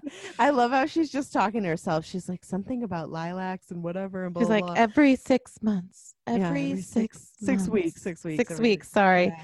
every Uh, six weeks. but that i mean that is so cool like just the i mean the animatronics of this movie is i I Yeah, I can't get over it i can't like i'm astonished every time it looks so real. It looks It so does. real. Yeah, it's so good it's so real it's like i, I mean eh, and i i mention this movie every time i'm like talking about how practical effects should be more of a thing rather than special effects because this movie is 28 years old and it looks almost as good as it came out it, if it came out like last year you yeah. know Mhm, and it's it's still spectacular mhm. and yeah. Ugh, i just love this movie. I have a lot of feelings about jurassic park. So i wanted to talk about the which i will say that um as I've never really even kind of noticed this before and i'm kind of embarrassed that i haven't but there is a scene where they're going through the ride at at um like home base or whatever and uh they are looking they're talking about how the dna of the dinosaurs was interspersed with frog dna and i was always like th- they understand that frogs are amphibians and dinosaurs are you know reptiles right and I I've never put that together before. like it always really bothered me. And then as I was watching the movie, there's a scene where Dr. Grant comes a- across eggs that are, are like hatched in the wild, right? Mhm. And he starts saying, Oh, they are using DNA from a frog, and some frogs are capable of switching sexes. And I was like, Oh, that's so in I think in my mind and my personal opinion, I guess, is that the frog DNA isn't so much because it makes sense as much as it's just a vehicle for the you know for dinosaurs being born in the wild. You know what I mean? Yeah, no, I know exactly what you mean. Uh, and I've never thought about the fact that reptiles and amphibians are like frogs and amphibian and a dinosaur's a reptile has never occurred to me. So that's an interesting point. But yeah, it was just a way for them to prove Dr. Malcolm's like life finds a way statement, Yeah. you know. Yeah. I Yeah. did write down in my notes why does Dr. Grant smell the egg? Can you tell me? Do you know why? Um I don't know either and I was curious about that as well cuz he just kind of like lifts it up and he's like It's very weird because he doesn't draw DNA. any conclusion. Like, I wish if they were gonna, since they had him smell it, I wish he would have been like, "Oh yeah, there's a slight sulfur smell that that is significant, signifying of of this sort of animal hatching or something Or- weird." yeah, you know, like, yeah. but instead it, it just seems like he just maybe likes to smell things. I don't know. It's a weird. It's a weird addition, unless it's like Sam Neill. Maybe Sam Neill was just in the zone and that's something that he did maybe it wasn't scripted, you know. I don't know, but It's like it's like Grissom on CSI, where he'll just be like, "Oh, a liquid. I'm just gonna stick my finger in it, lick it." Like, Yeah. "Don't do that." yes. I'm like, "Don't do that. You have no idea what that is. Don't lick that liquid. What's wrong with you?" Yeah, it's supposed to I think it's supposed to signify that these people have very discerning senses that can like help them, but it just seems ridiculous. I don't you know. I don't know. It it always bugged me when he did that in CSI, and it always really grossed me out. And he was like, "Oh, gasoline," but I was like, "What's it gonna be next time?" He was like, "Oh." AIDS infected blood, great. Yeah. Like, you know, like, I can definitely taste that. Yeah. you can taste the AIDS. There's a Um, line in the in the dinosaur in the ride that is such a like bizarre line. It's when the lawyer is talking to John Hammond and he's like, "Are these people auto erotic?" John Hammond's like, he doesn't even he doesn't even look at him weird. He just goes, "No, we don't have any animatronics." And I was like, "But that's not even close to animatronics." Like, I know. Otto, I know. He's like the thing is like Gennaro's like he's not he's not like confident about it, but he's like just a little too confident for what he says. He's like autoerotica, and I was like, sir, that is not what that means. Like, I do like when they're at dinner and Hammond is like, I I bring you here to be on my side, and the only one on my side is the blood sucking lawyer. And the lawyer's like. Thank you. He's so tone deaf. do you think that he like? Do you think that he um was really thanking him? Because I always got the impression that he was really like, oh, Yeah, yeah. a blood sucking lawyer. That's what I get as well. Like it didn't seem sarcastic at all. It seemed like he was like like he had dollar signs in his eyes and he's like, I am yes, I am a blood sucking lawyer. right. Thank you. I thank am you. a leech indeed. Yeah. And, uh, it's also Mike pointed this out to me because we casually watched Jurassic Park recently, and he pointed this out to me, and I'd never noticed it before. But when they're in the helicopter and they're coming down, or they're coming up to Jurassic Park, Ian Malcolm keeps touching John Hammond, and John Hammond is like gets annoyed at him, and he's like, "Stop!" He like keeps touching his knee, and John Hammond's like, "Stop touching me!" And it's pretty comedic, but I'd never noticed it before Mike pointed it out to me. Did you notice it? Um, I don't think I noticed it in this viewing, but I think I have noticed that before, where he's like, "No, what are you doing? Stop! Stop!" Yeah. it's pretty good. I just think Ian Malcolm is like he is like he is chaos incarnate. You know what I mean? Like he- yeah.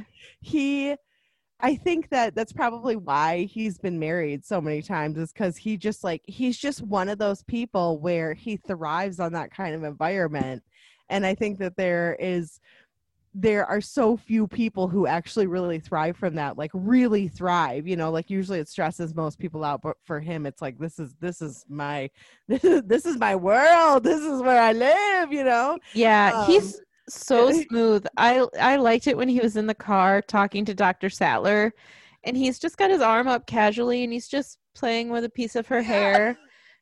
And it's just like he's so suave. That I can see why he has so many spouses because Yeah, I oh, think yeah. he just like he floats around to pretty things, you know, and he's just so suave while doing it. And he like takes her hand and he's like brushing her hand. And he's like he said something like imperfections in the skin. And she goes imperfections? And he goes they're microscopic. Like like reassuring her. and it's just like this is why I love Jeff Goldblum so much. Like he's so like he there's there's this picture that I found online where someone said like or it was like a news it was like a report not a report but it was like a um like a oh my god I'm totally well what was it lauren I don't. I'm trying to think of the word. Are you kidding?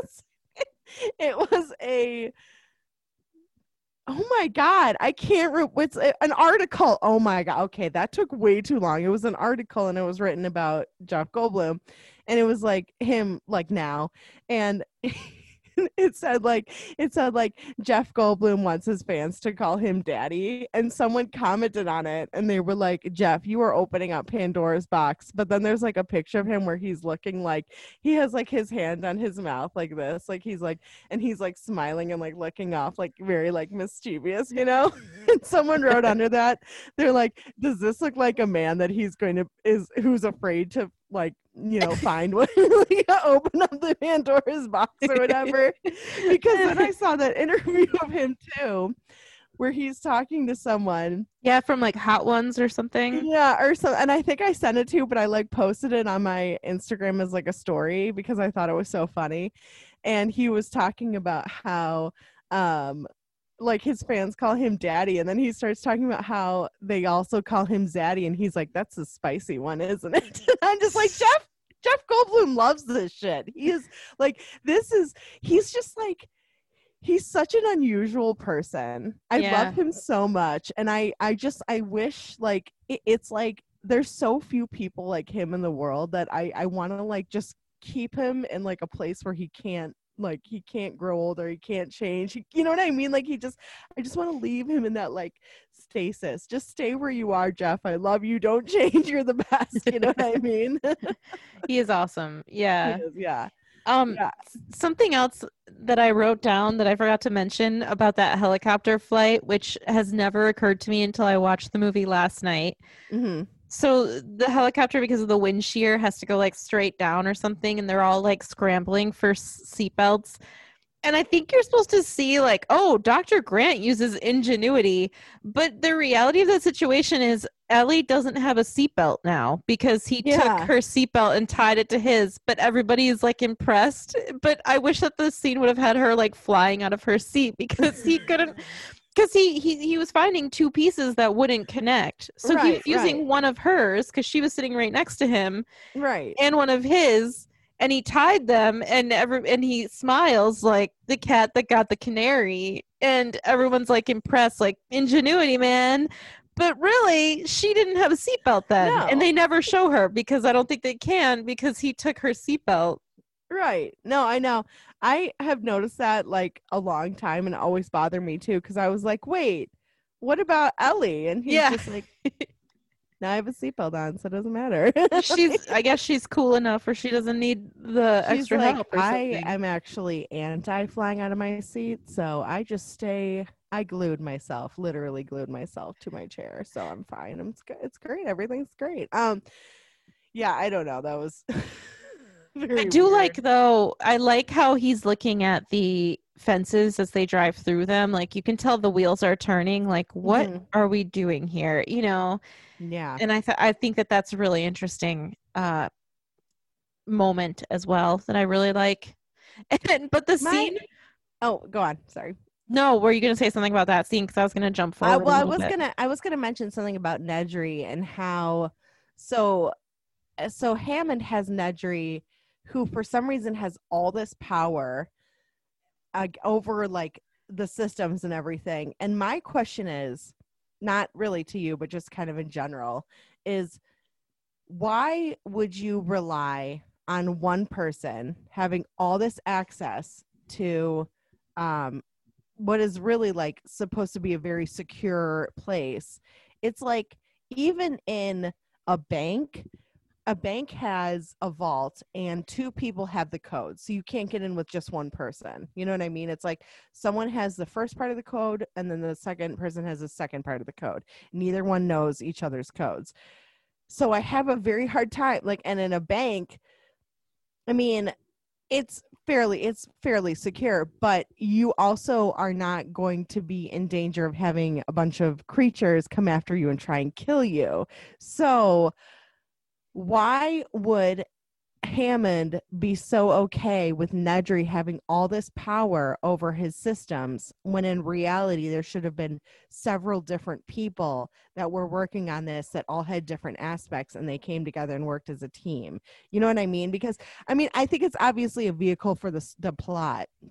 However, it just seems like what if something happened to Nedry? What if he died? Like he died in a car accident. He just you know, I don't know, had a heart attack, whatever, like, or what did happen to him where he got killed by that like little weird creature. Um, and it- it seems very irresponsible to me. So I'm not sure if that's just kind of another sign of who Hammond is as a person, where he just doesn't care that multiple multiple people don't have access to this thing. Because even when, um, when Arnold, you know, Samuel Jackson's character was trying to get into the system, he's like, I can't do this without Nedry. So it's deeply, deeply concerning to me that this guy has so much access and so much power to all these different sites in the island and no one else has the ability to access them. And if shit goes wrong then shit really hits the fan you know? Like Yeah, I have thought about that in some ways because he has an antagonistic relationship with Nedry, Hammond does. yeah So I would well and it sounds like nedry's not paid enough either Well, I think I don't He- think he's not I personally think he's probably paid very generously. He just wants more. right I don't think that Hammond is stingy. It doesn't seem like that to me. I think Nedry's just like a like greedy. he's just a prick Yeah. And I've thought about that how Nedry has so much power and John Hammond is okay just cultivating this negative relationship with him, like trying to I don't know, teach him a lesson, but at the same time like this employee has a lot of power and you're not making anything any better by being like your financial problems are your own you know like yes that's probably true. Like he got into the mess he got it on his own but you're being very rude to somebody who has a lot of control over things on this island. And i and i thought that that was i think that's an interesting dynamic that i in real life i would think you should probably hire somebody else and fire Yeah. nedry. But i agree with you. Like it does seem really weird that he would have so much power and mm, like maybe him and samuel L. jackson should have been partners in some way and maybe nedry could have still you know messed up the computers but at least they would have an explanation for why one person has all this control.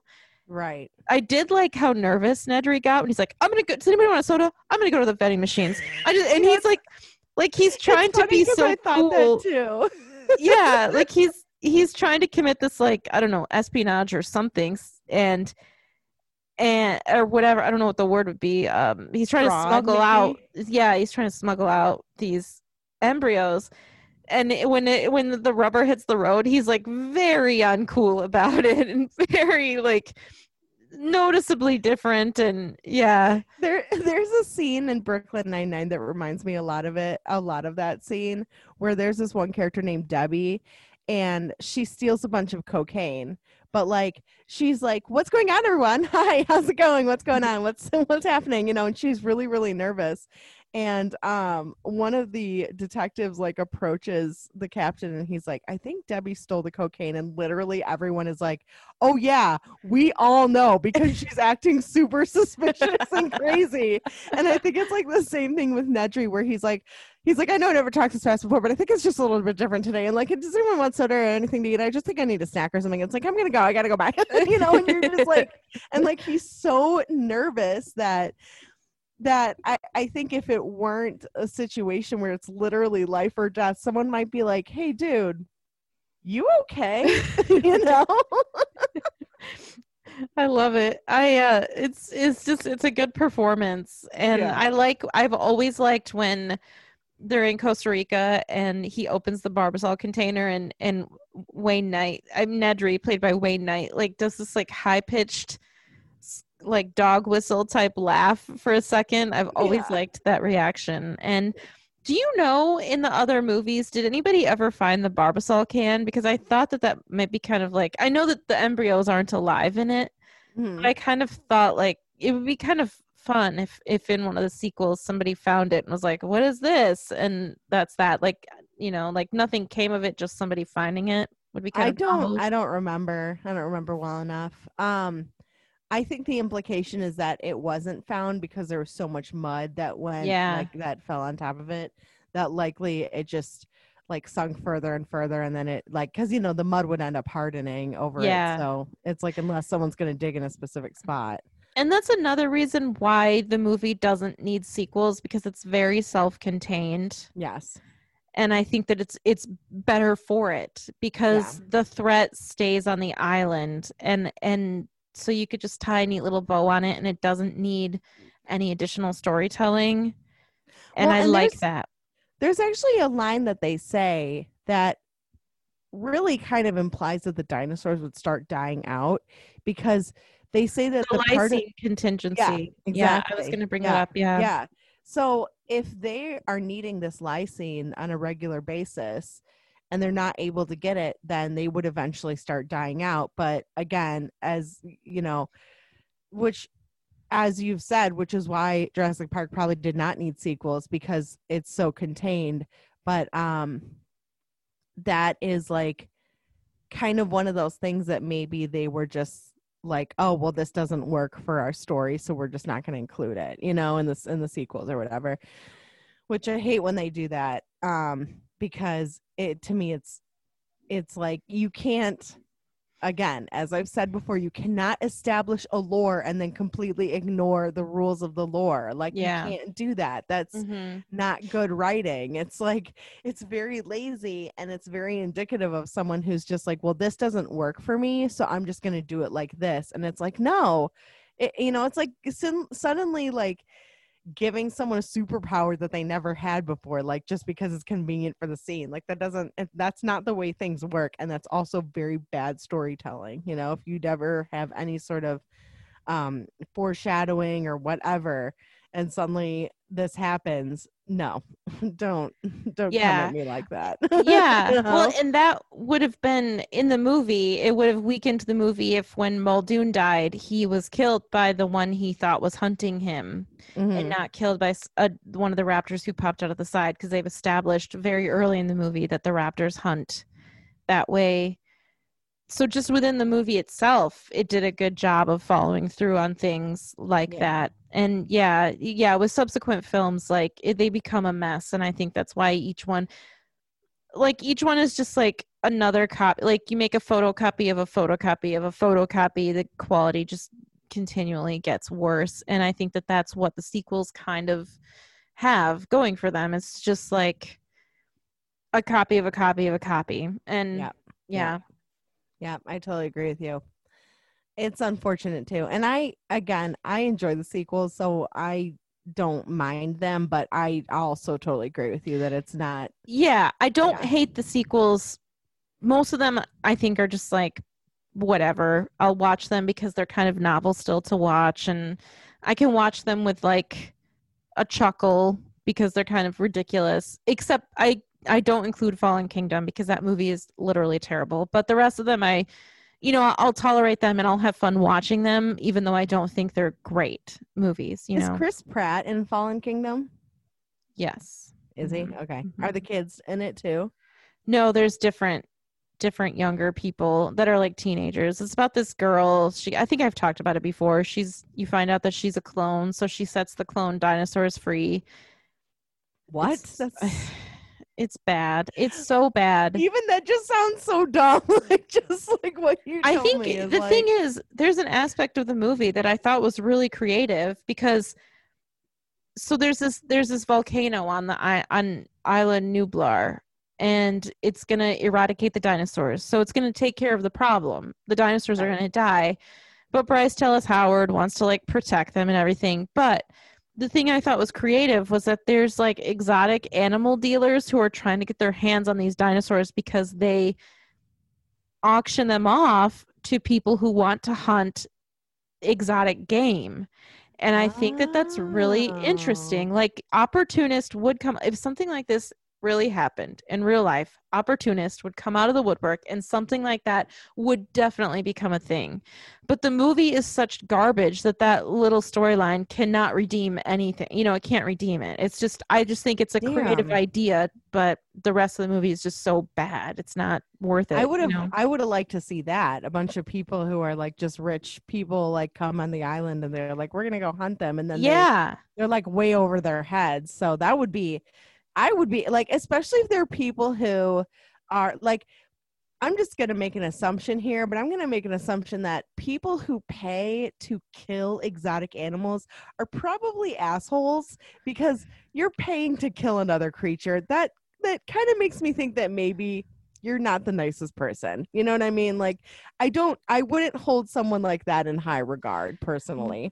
I think it's different. I think if somebody is hunting animals for the purpose of eating the meat, Oh yeah, that's different. and yeah. dealing with the carcass in a way that is useful that doesn't bother me but somebody who's killing for just a trophy uh, or killing just to kill i agree with you like that that's i don't Yeah, like no, that that's- but I, that's I I have no mean, too. problem with hunting if you're hunting to be productive with the meat that doesn't bother me Yeah, no, same here. I mean, that's that's different because you're doing that because you want to eat the food. Like you're you're doing it because you also need to survive as a person and so you need to eat.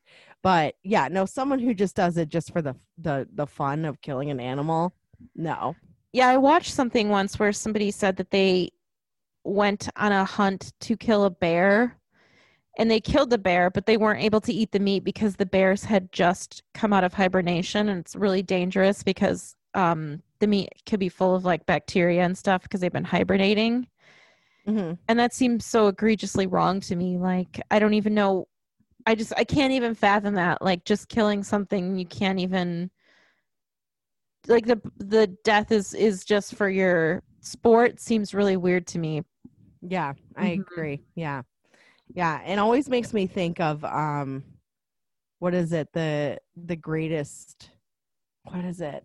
It's like that one story about like people who hunt people. You know what I'm talking about? It's called like the greatest Oh, game or yeah. something like that. yeah Isn't it called the greatest game? I have to look this up. This is gonna bother me. Oh, the most dangerous game. oh, okay That's what I was thinking of. hmm I knew it had something to do with game, but I couldn't remember.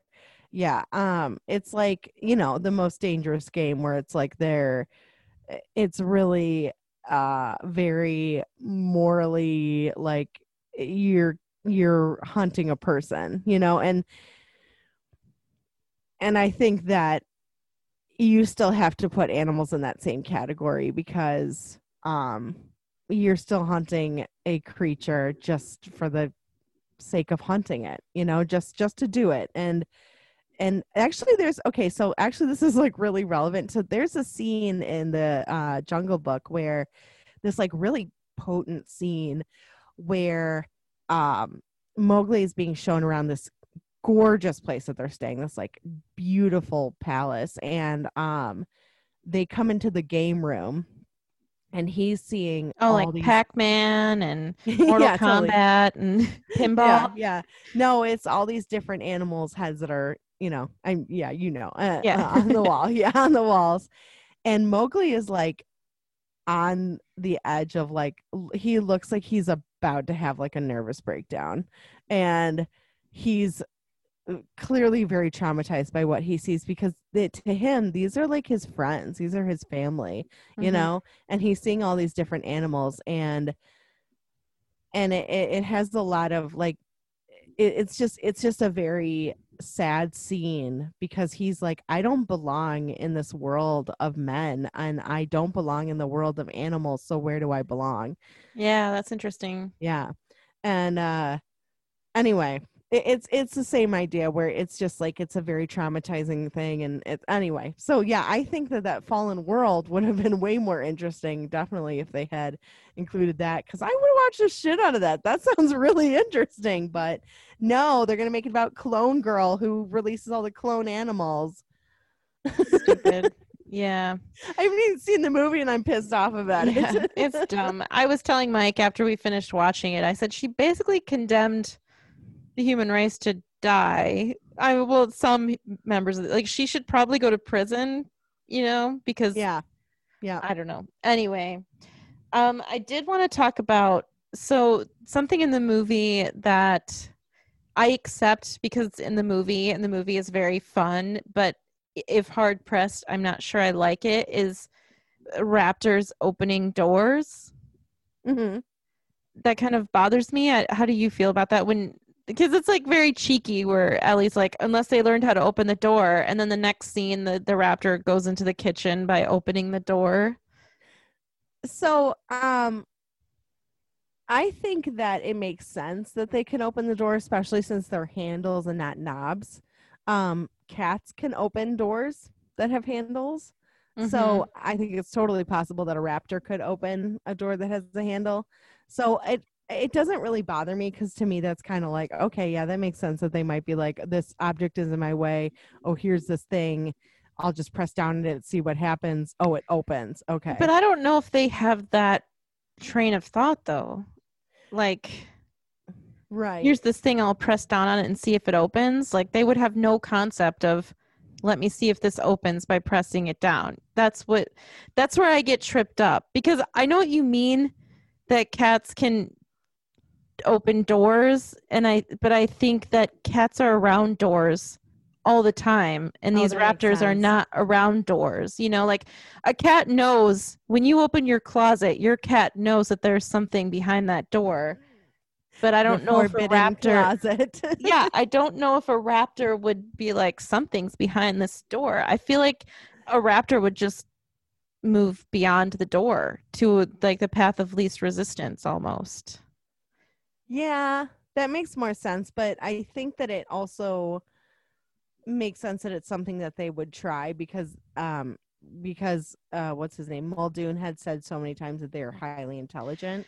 he does establish that and like they never Yeah. hit the same spot twice that's another line that's floated around in my brain since 1994 they've never hit the same they never hit the same spot 93. twice 93. but i saw it in 94 Oh, that's right. That's right. Yeah. That's right. but um, um, Well, so, retro yeah. retroactively of 93. so they are i do see that they're intelligent but a door i don't think a door would mean anything to them up to this point you know I think that they are just adapting to their environment is what I think. Yeah. and I accept it in the movie. Like I said earlier, none of the negative things I say actually ruin the movie for me. They're just things I have noticed or just noticed for the first time and am pulling out. But I think of anything in the movie where I would say, "Eh, I wish this wasn't in the movie, I think it would be them opening the door. But I do also think it's extra terrifying that you can't hide from them because they figured out how to open the door. So, you know, everything negative is tinged with some positive as well, you know. Yeah. Yeah. No, I uh it's I so okay, they're speaking of raptors opening doors. It's like close to the last scene where uh Dr. Grant and Ellie are holding the door closed against the raptor and Ellie's like trying to reach the gun. Tim is literally standing there. Like Did you think of that on your own as well? Because no, yes, I did because I got That- so irritated by because because Lex is on the computer. So Lex is like really like highly intelligent. She knows the um the system that they're working is called like links or something. So she knows the system that they're working on. She recognizes it immediately. She knows where to look, and I was like, that's awesome. that she's she a serious that. hacker. Yeah, she was awesome. and um and Tim is just like flipping out and like, come on, hurry up. And I was like, Ellie's reaching for the gun. She's trying to reach for the gun and she's like, I can't reach for it unless I move. And she can't move because if she moves, the raptor's gonna get in there. And I was just like, Tim, go and fucking hand her the gun. Like it, That- that really so never- much. That never occurred to me, but he talks about that in the pitch meeting as well. So I think it's funny because I it didn't really it didn't come into my head like before that hearing that on the pitch meeting. I wouldn't have thought like why doesn't he hand her the gun? You know, I think it I think it's always bothered me. I'm like, Really? get up and go hand her the gun. Yeah, because that's awesome. he's just he's just freaking out like that's literally all he's doing and i was like i'm like okay whatever anyway um i kind of want to talk about the whole like the uh dinosaurs being um born the like baby raptor which i i was like that thing is so cute that i want just like a mini version that just like runs around my desk like you know what i mean and it's like ah! and i'm like yes Come on in. Come on in. I'm like, here's a little piece of chicken, and it like like gently bites my finger, and I'm like, nope, not me. He's like, "Ah." anyway, um, so and it doesn't get bigger because you know I have to be able to control it. I have to put it in this little cage. Anyway, so um, the the fact that Hammond wants to see all of them born, um, it, it like he's saying he wants to he wants them to imprint on him because that they imprint on the first creature that they see so i i guess i i don't know i guess i just kind of wanted to mention it i don't know if i really had anything to say about it other than he it doesn't seem like he has much interaction with any of them outside of just that that part, you know. So I thought it was kind of interesting that he would care so much, but I guess it makes sense that he would care so much because it is his money that he's putting into this, you know. Uh, but I don't know. Do you have any thoughts about that? Yeah, I think it's just like this weird self-important aspect of his personality where he's like, I'm like the papa to all of these dinosaurs. And I think it could easily have delved into uh, very corny territory for the dinosaurs to stop attacking when he was around because they imprinted on him. And I'm glad that they never did that Yeah, because imprinting on him, I think, means way more to him than it does to them yeah, and so i think it kind of fits in with his eccentric personality. Like he still has like like ellie said like it's all an illusion. You the illusion of being in control of this power is still an illusion. And i think it's like he, his brain is so veiled that he thinks them imprinting on him is some version of control when it's really not. And so it's kind of interesting. I i liked that aspect because i thought it showed just how out of touch he was yeah. and I'm also too. really glad that it didn't go further than that with them like recognizing him or something, you know. Yeah, that would drive me nuts that they would do that because even with like tigers and like lions that have been raised by humans when they're babies, um, they still have the instinct when they're older to attack because it's Mhm. part of their what they are. You know what yeah, I mean? well, they're not domesticated. Yeah. exactly, yeah. Mhm. Um but I yeah, I I I don't know. I I thought that was interesting to kind of like to mention it, you know. Yeah, So- no, I agree with you. I I think it's it's interesting as well. And I like that little hand that turns the eggs. They're turning the eggs. Um, I, I thought it was really weird that it took the eggshell out of Dr. Grant's hands. I was like, how did it know that he was holding the eggshell? Was I there know. a scientist across the room like laughing, like controlling it, or what? How did it know? It Well, can't cre- see. and this like this thing is almost like is almost like excuse me don't do that no you don't touch that i'm gonna put this down here and don't touch it again okay like Mhm. it like it has like a personality of its own you know like, Yeah. he's holding it and and the thing is like i don't i don't want you to touch it this is mine Yeah. don't touch the eggs mine This is no, uh, uh, uh, yeah. So so did you did you notice that they said that they used ostrich eggs that were not I did notice that. Yeah. Yeah. So I'm like, okay, I guess my unscientific mind is like, how how does I think work? that's why that that's such a fleeting comment because I think that if you dwell on it too long, it doesn't make sense. yeah, like it's yeah, like ostrich eggs, amphibian um, DNA. You know, eh, to me, I'm like, there's a whole bunch of stuff in here that you're like, it's like you're making a soup and you're just throwing whatever you have in the fridge, even if it doesn't work for the soup. You know what I mean? Like, what are you doing? yeah. And I think the science in the movie doesn't bother me because it's bombastic and they went through the trouble of making an explanation, even if the explanation is like iffy. I think that's why I, I can I can just like accept it because they made the effort to provide enough explanation for me to be like, sure, the scientists figured out how to extract DNA from a mosquito and mix it with frog DNA and grow them in an ostrich egg, and you know. Yeah, yeah. But I agree with you. Like, I think that that that's why that comment is so fleeting because I they don't want you to like dwell yeah, no, because no one says anything about it. Like none of the Yeah. scientists are like an ostrich egg. You say. Mhm. So how does this work? Why don't you take me step by step through what you do yeah and Yeah. how you create these dinosaurs? Because I really want to know. Yeah. BD Wong, explain it to me. yeah, yeah, yeah. Uh yeah. Um, I didn't get why they left the scaffolding and instead of going on the stairs, which it seemed like it was right next to it, they went on like the- the, bones of the T Rex. Like I was like, what? I was like, I'm pretty sure you can reach this. It looked like they could reach the stairs from where they were. also the like i could buy this the cords that were holding up the T-Rex breaking, but the bolts were being pulled out of the ceiling and I thought that seemed a little far-fetched because they were bolts. Like yeah. what kind of bolts did they use? Plastic ones? Why would they pull out of the ceiling? Like the string should just fray and break or something, you know. Yeah. Those but I agree with you. I thought the could same thing. Why would they bail out at the Yeah, T-Rex I- when they could I don't know. Like it, Yeah. I never really noticed that part, but then when I was watching it this time, I was like, the stairs are right there. you know, like I was Yeah. to me, and I like kind of remembered thinking that they had went on the stairs, but then when I was actually watching it, I was like, oh, they don't. Interesting. Yeah. Yeah. So Yeah, I thought that was kind of weird. And Tim like almost dies, but luckily the rib cage lands around him. Poor Tim. Yeah, He's the whipping Tim. boy in this movie.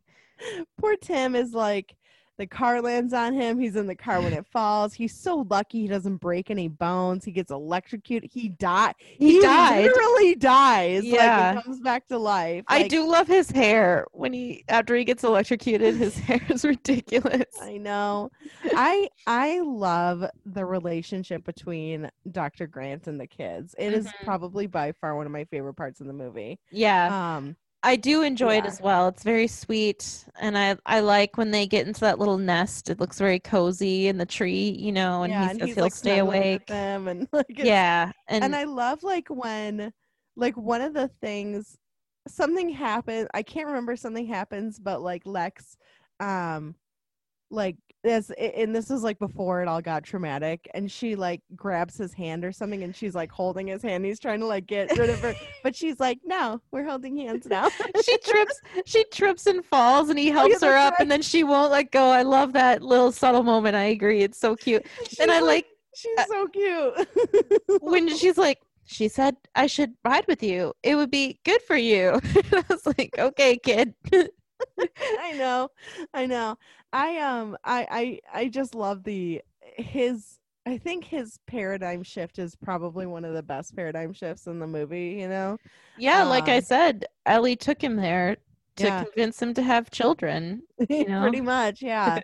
um, and I just I love how protective he is over them. And then they're like, they're like, I I always kind of wondered if they had a relationship after this whole thing. You know what I mean? yeah You like him and the kids you mean Yeah, because like yeah you, that's not something you like to me personally i think if i was a kid i'd want to keep in contact with this person because i would have a deep emotional connection with them because they saved my life multiple times also, times it's in the beginning they say like hammond wanted to spend time with his daughter because she was getting a divorce so the implication is these kids are sort of like caught in the middle oh, of yeah, their parents right, yeah. relationship breaking up. So he almost becomes like an interesting father figure to them which yeah. you know obviously we don't learn anything about the sisters like the mom their mother's marriage or their mother and father's marriage but i think the assumption is like he's sort of like this stable force in the chaos for them which is kind of sweet yeah well and especially after gennaro just like bails on them and you yeah. know, whenever every time he gets every time i see him get eaten i'm kind of like should have bailed jackass. Like you know i'm never like i'm never like oh it's sad that he died. I'm like maybe you wouldn't have died if you hadn't bailed you jackass. Like, i don't just- know. I feel like i mm, i can't say that i wouldn't bail honestly but i don't think i'd go in the bathroom. I think i would have run as far and as far far and fast away as I- as oh my gosh i think i would have run as fast and far away as i could you know right Yeah. i wouldn't have bailed on the kids there's no way i would have ever bailed on on two children but um I think I could have said, I'm leaving. Come with me if you want. And if they don't come, that's on them. No, I don't know. I just can't say, like, in that situation, I honestly don't know what I would do. Well, and the good thing is that you will never have to deal with a situation like that. Mm-hmm. so, oh man. Yeah. So, would you recommend this movie, oh, like 1 million percent. no 1 question. million percent. Like, it is, I think it is probably, probably one of the best films of our generation. It's, it's so, well done. It won three Oscars. It got 41, another 41 wins and 27 nominations according to IMDb. So it's a highly successful film. It has endured the test of time. It's well told. The characters are interesting. They're likable. It keeps you, I mean, it keeps you on edge the entire time. And again, I've seen this movie a dozen plus times and i am like even though i've seen it so many times last night i was enraptured. Like i was like i was like what's gonna happen next? You know? So yeah i think it's i think it's an extraordinary film. I think it's very well done and i think that if you haven't seen it you are seriously missing out. What do you think? Yeah i would 100% recommend it and i'm perplexed if anyone listening has not seen it, please send us a message and tell us why. Yeah, seriously. I don't, I don't, I can't fathom not having seen it and not having enjoyed it. Um, but I did read on the Wikipedia page that in 2018 it was selected for preservation in the United States National Film Registry by the Library of Congress as being culturally, historically, or aesthetically significant. So awesome. it is yeah, I mean, and I can't. I mean, so what's the big deal? I can't think of a, a, movie that's more deserving of that, and I and I'm I would recommend it all day long. I think it's awesome uh, effects, an incredible score, amazing score, great storyline, very simple plot line that is also complex in ways that it should be, and just very fun. Like just fun just enjoy it, it. It's, it's, just it's yeah, yeah. and it, it, will keep you on edge and also also i want to tell you something that i read somewhere that the because the animatronic t-rex got wet that they would put it in like a warehouse when they were done filming for the day and sometimes um because of the moisture it would like end up moving like and oh weird people that were working around it would I mean like so you're not expecting this thing to move because it's animatronic, right? But it would suddenly move and people it would like scare the shit out of people. They'd be like, "Oh my god, the T-Rex just moved." That's awesome. Right? It's great. So it's I mean it's it's it's like it's just such a great film. And if mm-hmm. you're not if you haven't seen it, I don't know what are you doing with your life. Go go on Amazon, rent it. It's $4. It's not that big of a deal. It will be totally worth it. And I don't think I have ever met a single person that has not liked this film. Not me neither. I yeah, I can't think of anybody. So yeah, yeah, it's so, great. It's great. It's great. It's very good. It's awesome. So anyway, you can follow us on Instagram if you are so inclined, or Facebook if you are so inclined. And we are Watchers and Movies.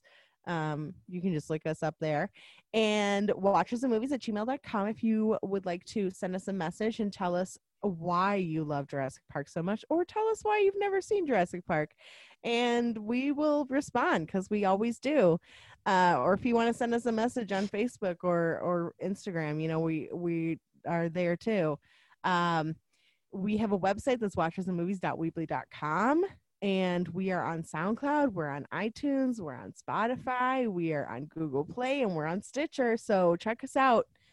And thanks so much to Mike for our theme music. Yes, Mike Myers. You can find him on Twitter at the Mike Show 42. Thank you, Mike. Mm-hmm.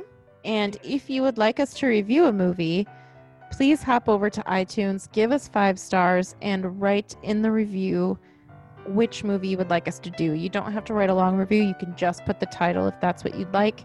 But five stars with that will get your movie pushed to the top. It will take priority and we will review it ASAP. But if that's not something you want to do, if you don't have access to iTunes or for any other reasons, you can always send us a suggestion through any of the sources that Lauren just mentioned, and we will add it to the list. It just won't take priority. Yep. But five star reviews, five star reviews help us get our name out there.